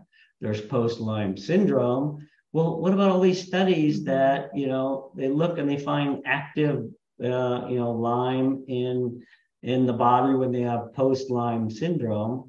Or, you know, MacDonald, who was head of the um, Harvard Brain Bank, biopsied tons of Alzheimer's patients and found you know, basically Lyme disease and the majority of them, they wouldn't let him publish it because it would cause too much panic.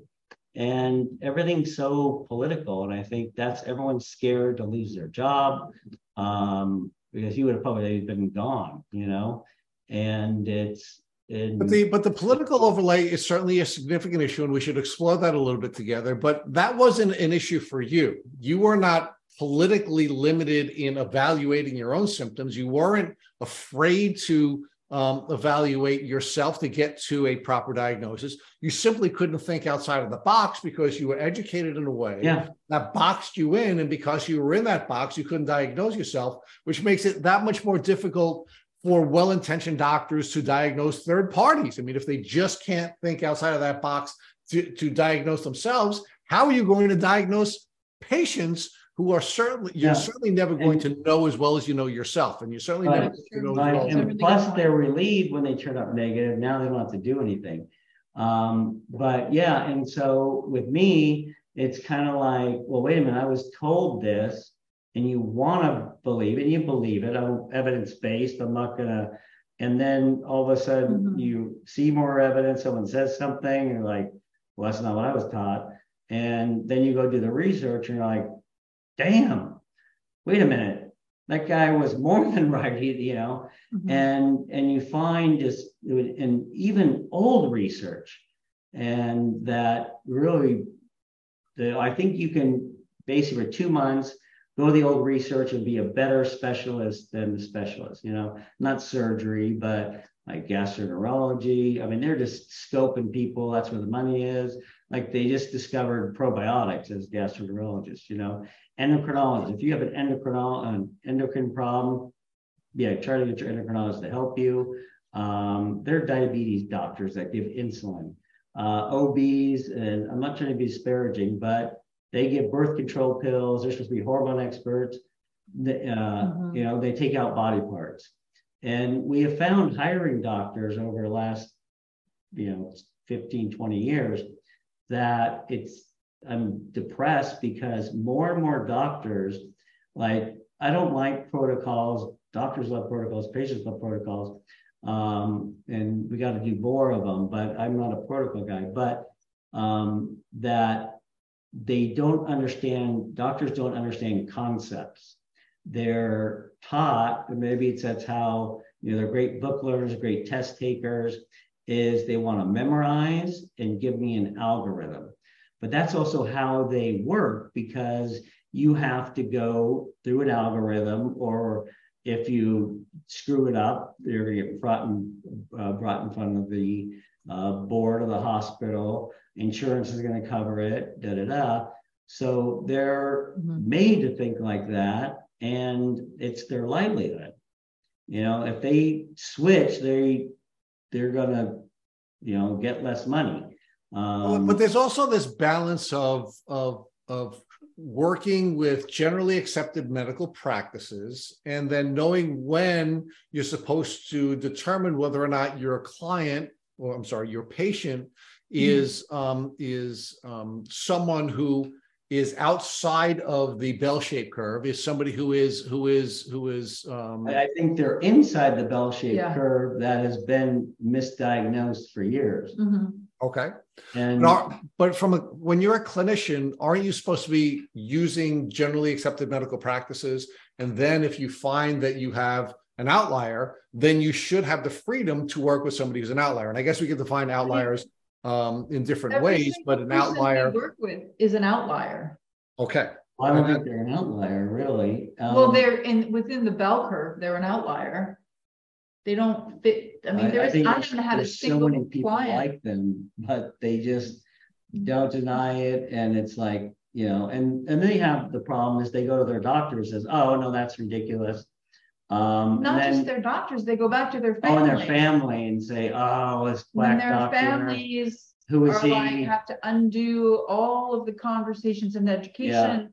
I mean, as an advocate, my job is to educate, educate the family so that the patient you know the client can get some peace in relationship to their treatment protocol or to their you know course of treatment ahead because they're going to be doubted so much that then they're going to continually and, and they're, and they're going to break and they're they say they're spending you know money and so that gets resentful. And once you speak to uh, so many patients is it i've been to the best doctors you know it's chief of staff over here. People always go i'm going to the mayo clinic. I'm like see uh, see you you know well, um, so you, you, cited the work of Dr. Alan MacDonald, who's one of our favorite uh, doctors. Uh, we've interviewed him several times. And one of the things that Dr. MacDonald's argued uh, is that we need a divorce from Lyme.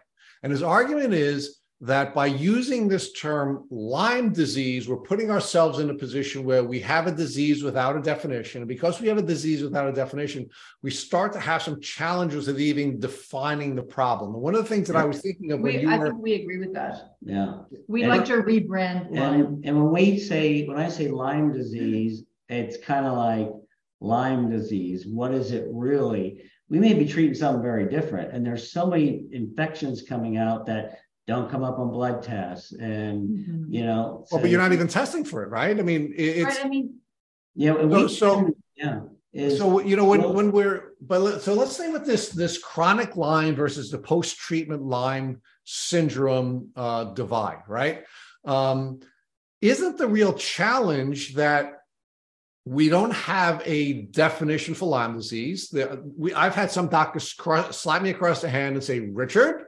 Lyme disease is Borrelia. And then I've had other doctors say to me, it's a polymicrobial infection, right? And we so we have this multi-defined disease.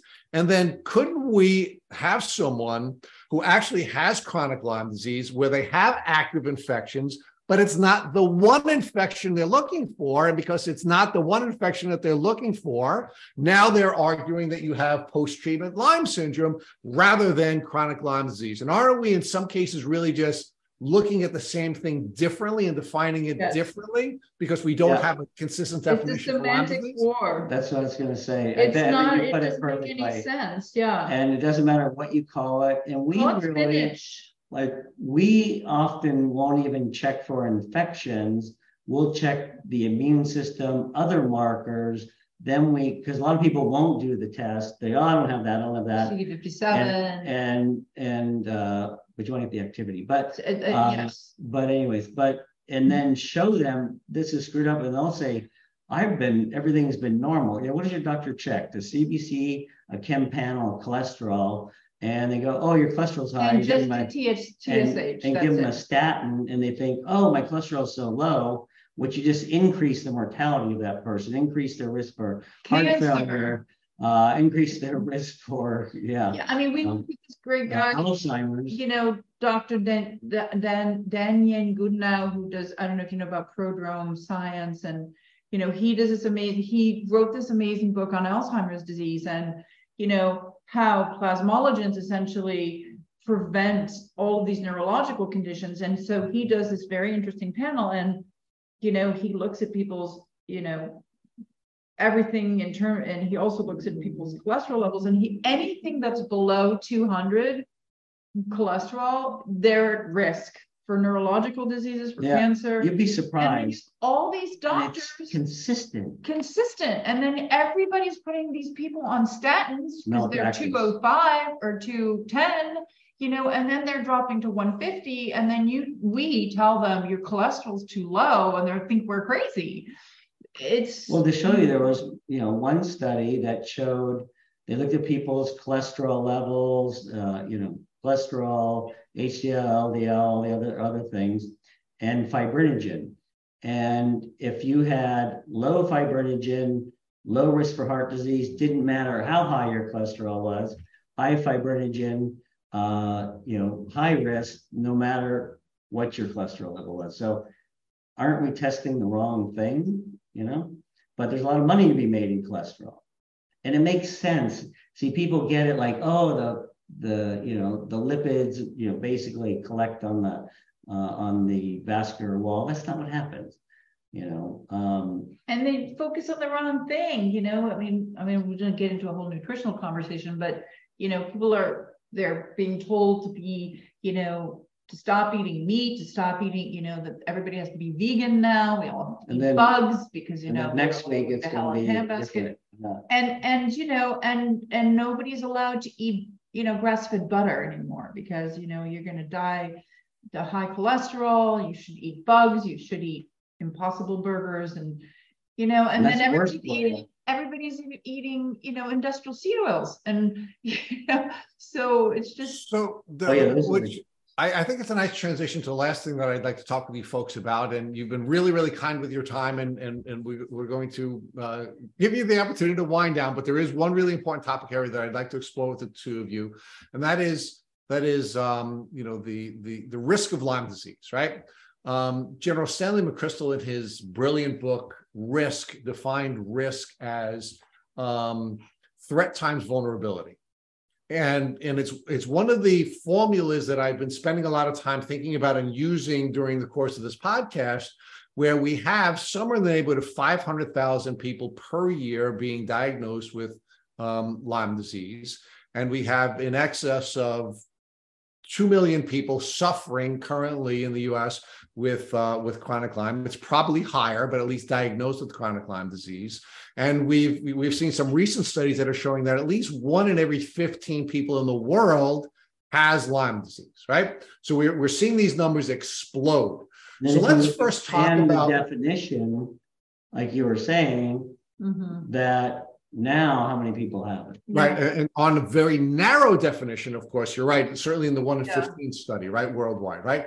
Right. So let's first talk about the threat piece of this, and then we'll talk about the vulnerability piece of this. So, Okay. first of all, the, the threat piece is we are more likely to come in contact with Lyme disease today than ever before. And we were debating a little about this offline about how uh, what is causing this increased threat in this risk formula.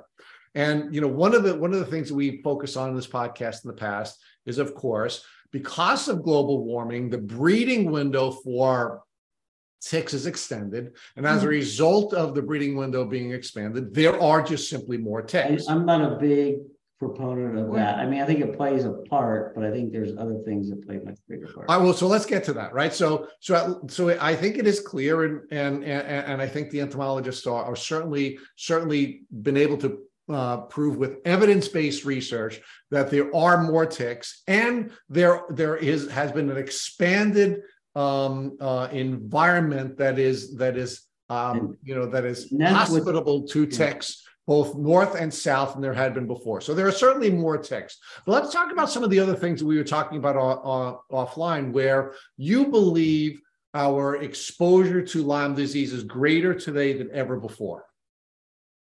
Yes, and I I do think it has to do with yeah you know with with the extended number of ticks are invading and but that's really pushed highly because it's the thing global warming global warming i'm more worried about toxins mm. uh, than okay any- but that's a but isn't that really a vulnerability issue the yeah that might be a vulnerability issue but let's, let's focus let's focus on the threat meaning the likelihood of us yeah. coming in contact with the polymicrobial um, disease first and, and i do want to talk about vulnerability so, but let's talk about yeah. so we have to go we have to go back to, you know, term once again a semantics conversation, and we have to talk about tick-borne versus vector-borne, which is what we were talking about before, and how many vectors into the body are there. So, you know, the only other really well-known, and I'm not going to only talk about Borrelia, but the only other really well-known spirochete is,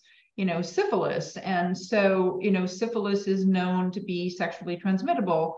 Um, and, you know, there is no definitive and or really eh, nobody's fully stating that Lyme disease or Borrelia, and I mean, we can't, we've already talked about the difference between Borrelia and Lyme disease, so I'm going to leave that alone. But nobody's really saying, you know, outright that Lyme disease is sexually communicable.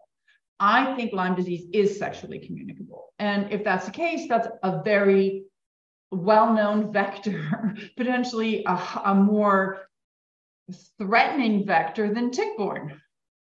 Well, so and, and the, I, I, don't think it's fair It's easy to say no one is saying that. I, I can tell well, you, Dr. No Alan is, MacDonald has. Alan MacDonald, uh, yes, I apologize, and you're absolutely right. What did you say? What? So I, I, I made a, I made an incorrect statement, and that is that the statement that I made is no one is coming out and saying that Lyme disease is sexually transmissible because it's being said kind of more quietly in our inner circles. Because but the world no at large because i because because the world at large patients clients you know young people who are having sex and who are not necessarily using any kind of other protection because you know they because in some ways hiv or other stis don't seem threatening to them you know are getting tick-borne infections you know it's called vector-borne infections from having sex It right. is happening so so there's certainly some research that is suggesting that in the vaginal fluids and the sperm tests that have been done with one partner or the other who has been diagnosed with Lyme disease, it's substantially, it's it's very very highly likely that when they're testing the the the, the fluids of the other partner, the other partner is testing positive. But have you noticed that they haven't followed up with those studies and see what the real transmission rate is? They don't want to know. Right. So, um, and that's where we're splitting hairs. Like that's why I said no one, and I'm I was wrong to say that. You're absolutely right to call me out on that. But but and but they there look there is some debate about that, right? So, for example, Dr. Fallon had argued that you know it when when he looked at that study um, that the reason why the both the male and the female partner were were in that study were both likely to have um, you know, the bacteria, the Lyme bacteria, Borrelia in their in their uh, fluids is because they're living in tick endemic communities and they're likely to both have been bitten by by ticks. Is that right? Is it wrong? I don't know, but also, it is certainly one of the things that we have to consider um, from vulnerability. What standpoint. about like you know two young people who hook up for ten months and you know have and and like never been so, any kind of tick you like know both the, my myself and my girlfriend or wife to be uh, have Lyme disease. I blame her that she gave it to me, you know, and she blames me. Well, that's kind of weird. We're in a state that doesn't have Lyme. Well, you know, and but I, I, think too, kind of with this um, in utero, is that I think Next a lot factor. more people had it, but now with all the other environmental things, it's coming out much more. Okay, so let's let's get to vulnerability. I mean, I think there was a fourth prong that we talked about that I'd like to just touch on, which is uh, which is blood transfusions, right? At least here in New York, uh, you have to fill out a questionnaire about whether or not you have been diagnosed with uh, a tick-borne illness before you can donate blood. I understand that's not something that's national, but here in New York, we have to. Yeah, but they're going to say no, you know, and because the doctor told them they don't have it, even if they have symptoms, they very well may be asymptomatic it's and it's but at like- least we're asking here in New York, right? I mean, at least the questions being asked so that people who have been diagnosed can check the box and and, and not diagnose, not be not be donating. if you ask, Obviously, if people like have for- not been given a diagnosis, that's not going to help. yeah, for like risk, have you had any homosexual interactions? I mean, the, you know, basically people saying no when they have is huge, you know? And, uh, and, and so I think, you know, that's a start, But but like, and they don't like babesia in the, um, uh, blood. Uh, you know, they weren't even checking for it. The tests are terrible. Now, what about the spike protein on, on all the blood? Well- Uh, now our blood's totally contaminated, but So let's get to vulnerability because I know you're excited to talk about that. So why are we Can more? I, can I just add, before we move to that, in terms of the, uh, vertical transmission in Yes. basically, you know, we, I've worked with a lot of different OBs. Now, there are Lyme literate OBs and there are not Lyme literate OBs. And I've worked with clients that are pregnant and have positive IGeneX, um, IgM, IgG variant, you know, and the OBs don't have, you know, and a Lyme literate doctor might say, you and I dealt with this before, you know, hey, you know, you're pregnant, you should, would be probably a good idea to protect the offspring to be on antibiotics throughout the pregnancy. Well, the OBs will say that it's dangerous, they can't do it, it's not okay, don't do it, don't do it. These are things we encounter on a regular basis. yeah, or, or you think a threat, like, okay, our family, we weren't campers. Like we hated the outdoors, we're in California.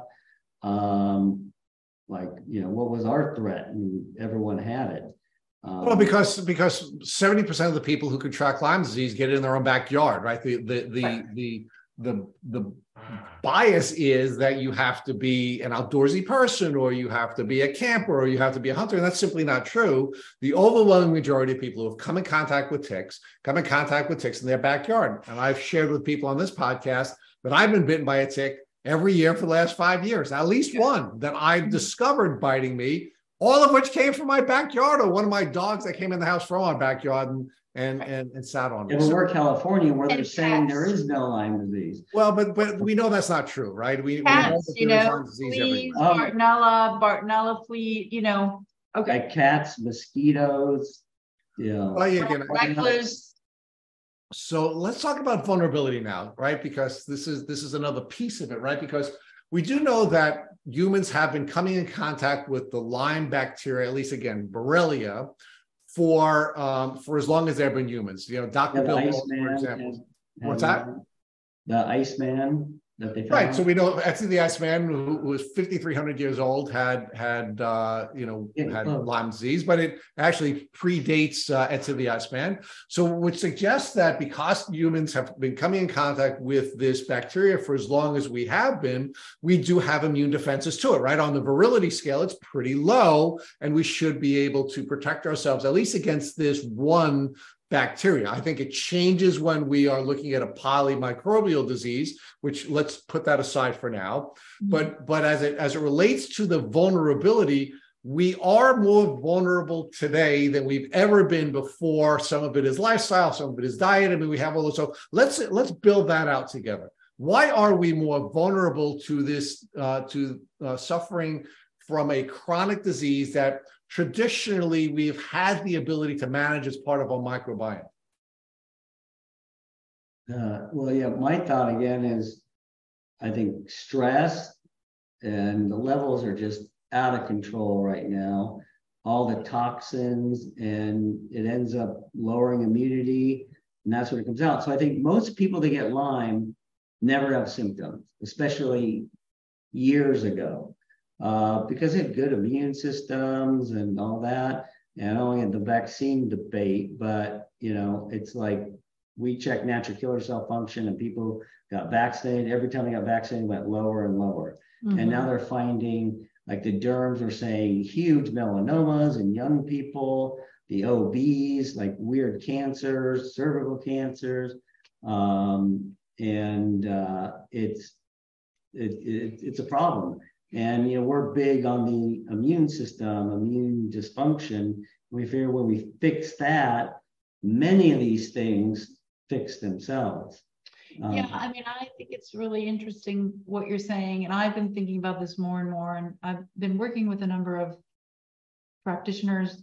Right now, there's so much going on in terms of, uh, you know, um, circadian rhythm health, um, circadian rhythm dysfunction, and deuterium and deuterium depletion. And if you listen to Stephanie Seneff and you listen to James Lech, and there's, you know, I'm currently doing um, a course with the Dutch University, and I work with this, uh, another wonderful ND by the name of Petra Dorsman, and their conversations are very much about, you know, how are we depleting deuterium and how are we no longer denaturing ourselves in human you know form in, in our humanity? And unfortunately we're living in a culture you know where there is just so much focus and emphasis on denaturing ourselves more and more.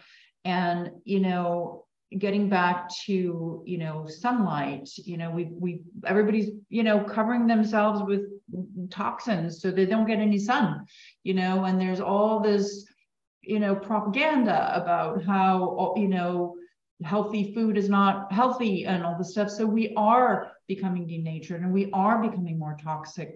And and we know we know because when we see people who have high levels of heavy metals um, glyphosate we see all of this they have much higher levels of bacteria you know, and these things polarize to each other. And then you got the, you know, microbiome, of course, and all of this stuff. And, and, and, and then, you know, patients in general, like, well, I don't want to deal with this detoxing thing. I just t- treat my my infections. We're like, we can't actually treat your infections if we don't treat your toxin load because you'll never actually unravel this Rubik's cube that you have put together, you know, by being on this planet for 35 years. And and this is a concept that's very difficult to help people understand. With cancer patients, you know, more and more deuterium depletion could actually be one of the most and only treatment course that you go through for long term where you could eradicate cancer fully. And there's so many things like that, and they're all, you know, obviously, you know, uh, basically multifactorial and you look at something like that that no one's really heard about and how important it is, then you got a thousand things like that. And it's just adding up, adding up, adding up. One more, you know, yeah. one more thing. Um, or it's like like we treat ALS, and we've had ALS patients come in wheelchairs, they're jogging. And they go back to the neurologist and they go, oh, it must have been a misdiagnosis or a miracle, you know. Um, I haven't seen one who hasn't had Lyme or who hasn't had a high level of toxicity. So, Dr. Holtorf, I'm going to ask you one final question. You've been very, very generous, both you and Daisy, with all of your your expertise and your brilliance. Uh, but um, I, would like to talk to you about the HPA axis. Um, I know you, I know you know a great deal about the HPA axis, and you've written a great deal on it. Um, can you give us your thoughts on the impact that um, stress is having on the HPA axis? And the impact that stress is having first on um, cortisol receptors the impact that the stress is having on on on the uh, adrenaline and what impact that's having on our ability to heal when we are managing uh, the lyme um, the polymicrobial disease that we call lyme disease. Uh, yeah uh, good good question. So i did a review uh, a while ago now, um, HP axis dysfunction and chronic syndrome fibromyalgia. Looked at all the research and found that when they did appropriate testing, like the central test that would you know, stimulate and da da da, but the standard ACTH stimulation test is ridiculous. It, it's like hitting someone with a hammer and going, "Do you have pain?" But um, and uh, found that the overwhelming majority, 90%, had um, HP axis dysfunction with chronic fatigue syndrome fibromyalgia. When we found that the fibromyalgia patients had more um, hypothalamic dysfunction and the chronic fatigue syndrome patients had more pituitary sure. dysfunction. Makes sense of the pain center and stuff there. But it it is a problem. I think sometimes maybe a little too much emphasis because it, it's all the hormones and it's you know it's pineal, hypothalamic, pituitary, then all these hormone dysfunctions, um, including you know thyroid, low low thyroid with low TSH and high T4, which everyone says, oh, that's high thyroid. You know, that's what depressed patients that they'll have low low normal TSH, high normal T4. And the doctor's like, see, they're hyperthyroid. Then they give them T4, say, see, it didn't help. It um, uh, it wasn't hypothyroidism. Well, let's look at the STAR report. Largest study ever done on antidepressants showed that T3 was a better antidepressant, regardless of their levels, than antidepressants. Mm. Um, another study 135 treatment resistant bipolar patients. They tried on average 14 different medications with no response. They gave them high dose T3, didn't matter what their levels were. 80 plus percent responded, and I think it was 25 or 30 percent total resolution of symptoms. You know, and now and mm-hmm. with the adrenals, we have found that we don't do a lot of specialized, but um, we found because if you give like epitalon and pineal peptides, that it's interesting. Uh, like with a rat, you can even they took out their pituitary gland, gave them epitalon, and their thyroid levels normalized. You know, so and that kind of fixes itself. And but if you see also, let's say someone has uh, with stress, high ACTH, the body's pumping out corticotropin releasing hormone. And you'll see patients with a high ACTH but a low cortisol. And what that tells you is they have high CRH, which is a huge stimulator of mast cell. Um, and so it kind of goes around and around. So we find if you have that, you want to give them a little cortisol um, uh, to, to lower that until you can get things under control. But yeah, adrenal, and people think cortisol is bad, but it really helps you deal with stress. Like if you have, and depends, if you're totally relaxed and in good health, you can have low cortisol and be fine. If you're in the ICU and you have a normal cortisol level, you're going to die, you know. And but I think it's just kind of also the stress patterns, the sleep patterns. We've screwed it up, and and you get basically a flat line, you know or you get peaks at the wrong time. Um, but that we find, I, I, think peptides are great for kind of fixing those. Um, but we'll use a little cortisol here and there, uh, and adrenal, you know, supplements and, and things like that. Um, and uh, in fact, I think the adrenal supports are number one product. So mm-hmm. obviously, it's an issue. People wouldn't buy if they didn't keep buying they didn't feel better. Mm-hmm. So uh, I think it's an issue. It's uh, also kind of about testing. Um, you know, we'll just do a, a morning cortisol. The uh, Brazilian Journal of Infectious Disease showed that if a person who has a chronic infection has a morning cortisol less than 12, there's like an 87% chance that they have adrenal dysfunction. Um, and so we'll look at that. Some uh, occasionally we'll do, you know, like the saliva, so you can do it multiple times and, and see what it is. But I find, you know, I don't want to get in that debate uh, because every test has its pluses and minuses, you know. Um, and but we'll we'll use it when when we need it. I think it can send people astray sometimes. Um, but uh, um, yeah, I, I think it's an issue, but it's like people will put so like adrenal fatigue, adrenal fatigue, which I, you know, you'll hear kind of, I'm nothing against chiropractic, they'll use it a lot. So it got a bad name of just like kind of quackery. And I was uh, supposed to do a debate in the Journal of Endocrinology about is there adrenal fatigue? but I really blew it by giving all this information up front. And they're like, whoa, wait, wait. this is too pro and he has too much fat, too many facts, I think. So mm. then they're like, no, we'll get someone else.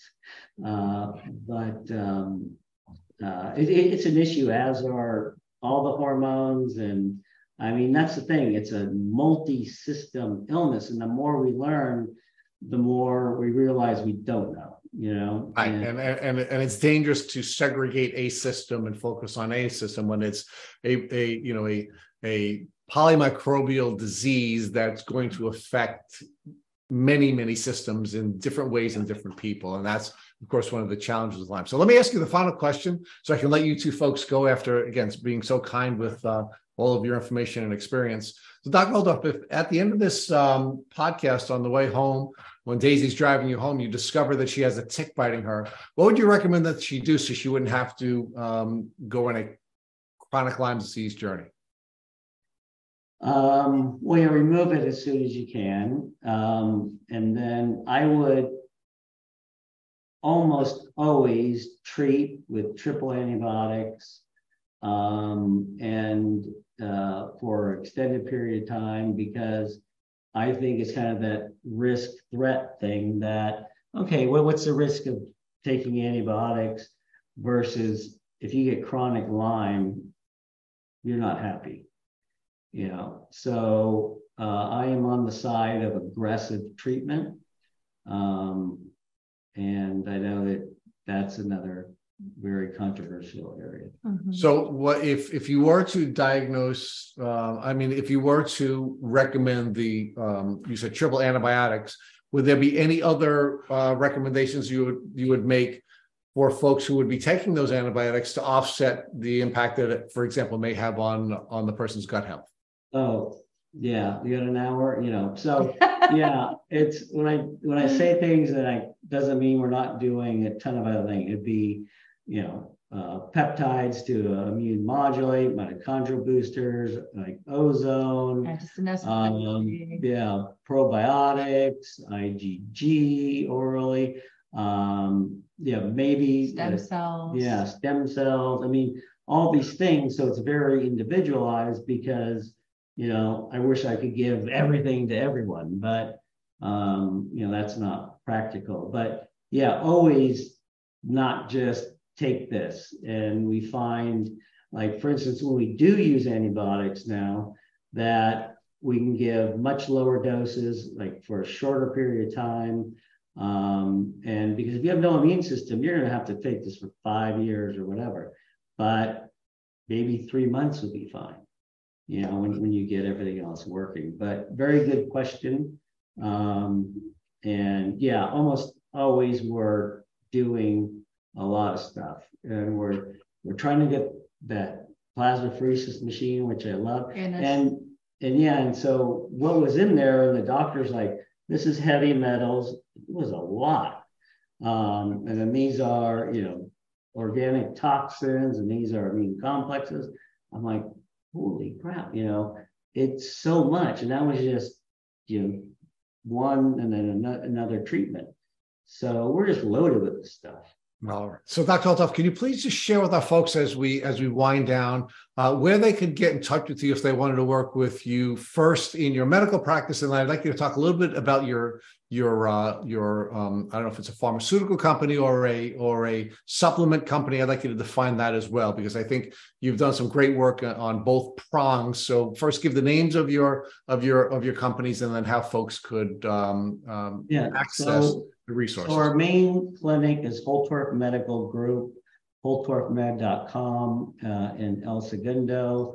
You know, we kind of treat everything that if a doctor can't figure out, we'll, we'll, treat it. We also do, you know, typical, uh, you know, it, it's funny how many people's lives we change with just giving a little thyroid, or even Lyme patients who've been struggling, we've seen the best doctors, and like, you know, your thyroid's really low. And they're like, oh my God, that was it, you know.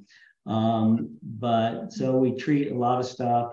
Um, we're uh, basically an immune modulatory clinic. We love peptides, and that's you know kind of from my story. Uh, love ozone. We use you know a lot of supplements as well. Um, you know different medications. We're kind of getting into the which transfers over to chronic illness is the longevity biohacking group, you know, stem cells, um, and uh, you know, what else do we do? I for, forget half the stuff all the time, but um, and, and that's a problem too. Like 85% of our patients don't know 85% of stuff we do. And uh, and they'll go, oh, I just got this treatment. Oh, yeah, we've had that for 15 years, you know. Um, but uh, and then we uh, you know really being into peptides is seeing the huge benefit, and then using on patients, seeing the huge benefit. And we had uh, uh, originally 32 centers around the country with the fibro and fatigue centers. But that was my first taste of corporate medicine. And so it was a guy who was an entrepreneur in, in uh, the medical space. He had terrible fibromyalgia and went to all the experts he could find, just treated like crap, to be honest. Like he flies out to one place and the doctor won't come out of the room because he didn't get his check. And he's like, it's right there. Well, no, no, we didn't in the FedEx in the FedEx thing. No, no, no, we didn't we didn't cash it, so it doesn't count. I mean, just the cruelty. But he came out to our center and within a visit and then two visits, he was dramatically better and said, we need to bring this to the rest of the world. And so uh, said, oh, this is great. Let's open all these centers. I learned that I hate managing, uh, you know, other doctors, and it's it it's it, it it's a pain. But then uh, they got funding, and then so which came with that is a, a board, and they'd be saying these things like, I'm like, dude, this is not you know Target. This is a medical practice. I mean, they're just like, you don't have a Harvard MBA, you're just a doctor, you know. Like, yeah. And so I ended up leaving. I trained Dr. Teitelbaum to take over. Um, and then the board fired the two people I started it with. And uh, within six months, they were out of business, you know.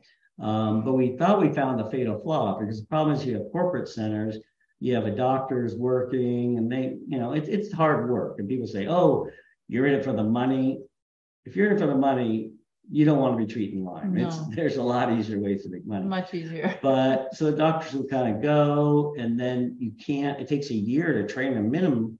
Uh, you know, trying to train them, you got to shut down the, the center. So we did. Let's make franchises where they got a piece. You know, they have an incentive to stay around. But I found even with an incentive, they don't do. They don't listen, and they pay their franchise fee, but then they're like, no, I don't want to do that. Like you're paying for the advice. So, anyways, we uh, let most of them go. Some bought out. Some we, you know, said bye. We have one left in in Atlanta, um, but uh, uh, so we're, we're kind of. I may join Forum Health um, as kind of a, uh, you know, whatever C level thing, and over overseeing the clinical part um, and they're really into, I wouldn't have to manage. I'm a terrible manager. I am too nice.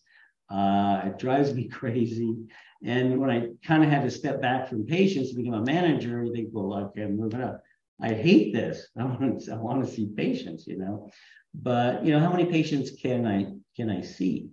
Um, so kind of for the greater good, and that's what they're into is the greater good, which so we're really jiving with, with them. So that may may happen soon, and we're starting a training program uh, for doctors. And she's going to run the one for health uh, uh, coaches advocates, and advocates. Coaches. Um, uh, so that's starting in hopefully February. Uh, we have the um, integrative peptides, which is a supplement peptide company. So people can get it on their own. We, we want them to go through their doctor. Their doctor can get them a better deal, um, you know, and uh, so kind of an incentive to go see a doctor. And chiropractors can uh, can use it. I mean, they're just exceedingly safe, which which is nice.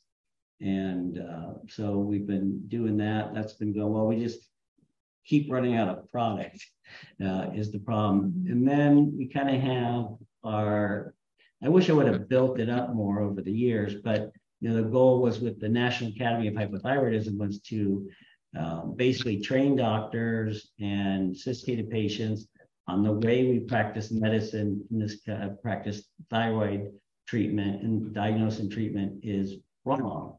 And you know, a couple review articles that have 500 references, but they're still TSH, TSH, TSH, you know, and it's probably the worst tissue to look at, you know, unless you're totally healthy, have no stress, no toxins, no chronic infections.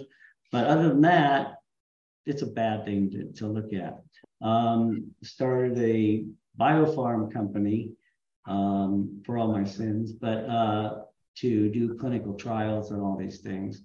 But we're always doing kind of, you know, pseudo clinical trials that are very safe. And uh, I love coming up with new compounds. And um, of course, I take as much as I can to like and do the toxicity studies right there. But they're shown to be safe anyways. But um, and I, I, I like doing that. I love research and uh, you know developing things, but I also love seeing patients. But it's like you know Only so many hours in a day, but it is wonderful that you're doing as much work as you're doing. And I can't thank you enough for spending so much time with us. And we're really excited that you and Daisy are going to be working together on a training program. Uh, that's something we've been encouraging Daisy to think about as well. So it's wonderful that uh, you're going to be uh, working together on that. So again, thank you so much for spending time with uh, us here at Tick Boot Camp, and and I know the folks in our community are really going to be blessed when they have an opportunity to hear um, all the wonderful things that the two of you shared with us. So thank you and, uh, and good night. Keep your eye out for the documentary coming out. Um,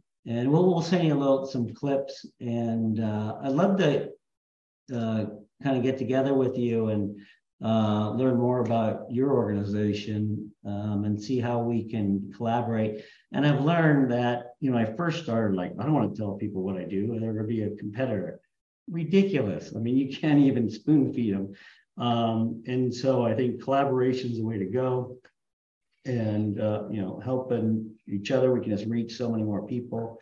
Um, love your style and, uh, and, Thank you and, and so what much doing. for So it's been an honor. spending So, all this time with us tonight. Yes, Yeah. thank you. I, I, I appreciate both of you and, uh, and, and you're really doing God's work and thank you for continuing to bless everyone. So we'll, uh, thank you and, and wish you well. Thank you. You too. Thank you for listening to our Tick Bootcamp interview with our guest, Dr. Kent Holtorf. To our listeners, we have a call to action. First, if you'd like to learn more about Dr. Holtorf, check out his websites at holtorfmed.com and drkentholtorf.com. Second, if you've enjoyed this episode of our Tick Bootcamp podcast, please share it with your friends on social media. Third, Tick Bootcamp has created a Tick Bite blueprint that has been inspired by the information that has been shared with us by past podcast guests. We urge you to visit our website at tickbootcamp.com slash bite to view the blueprint.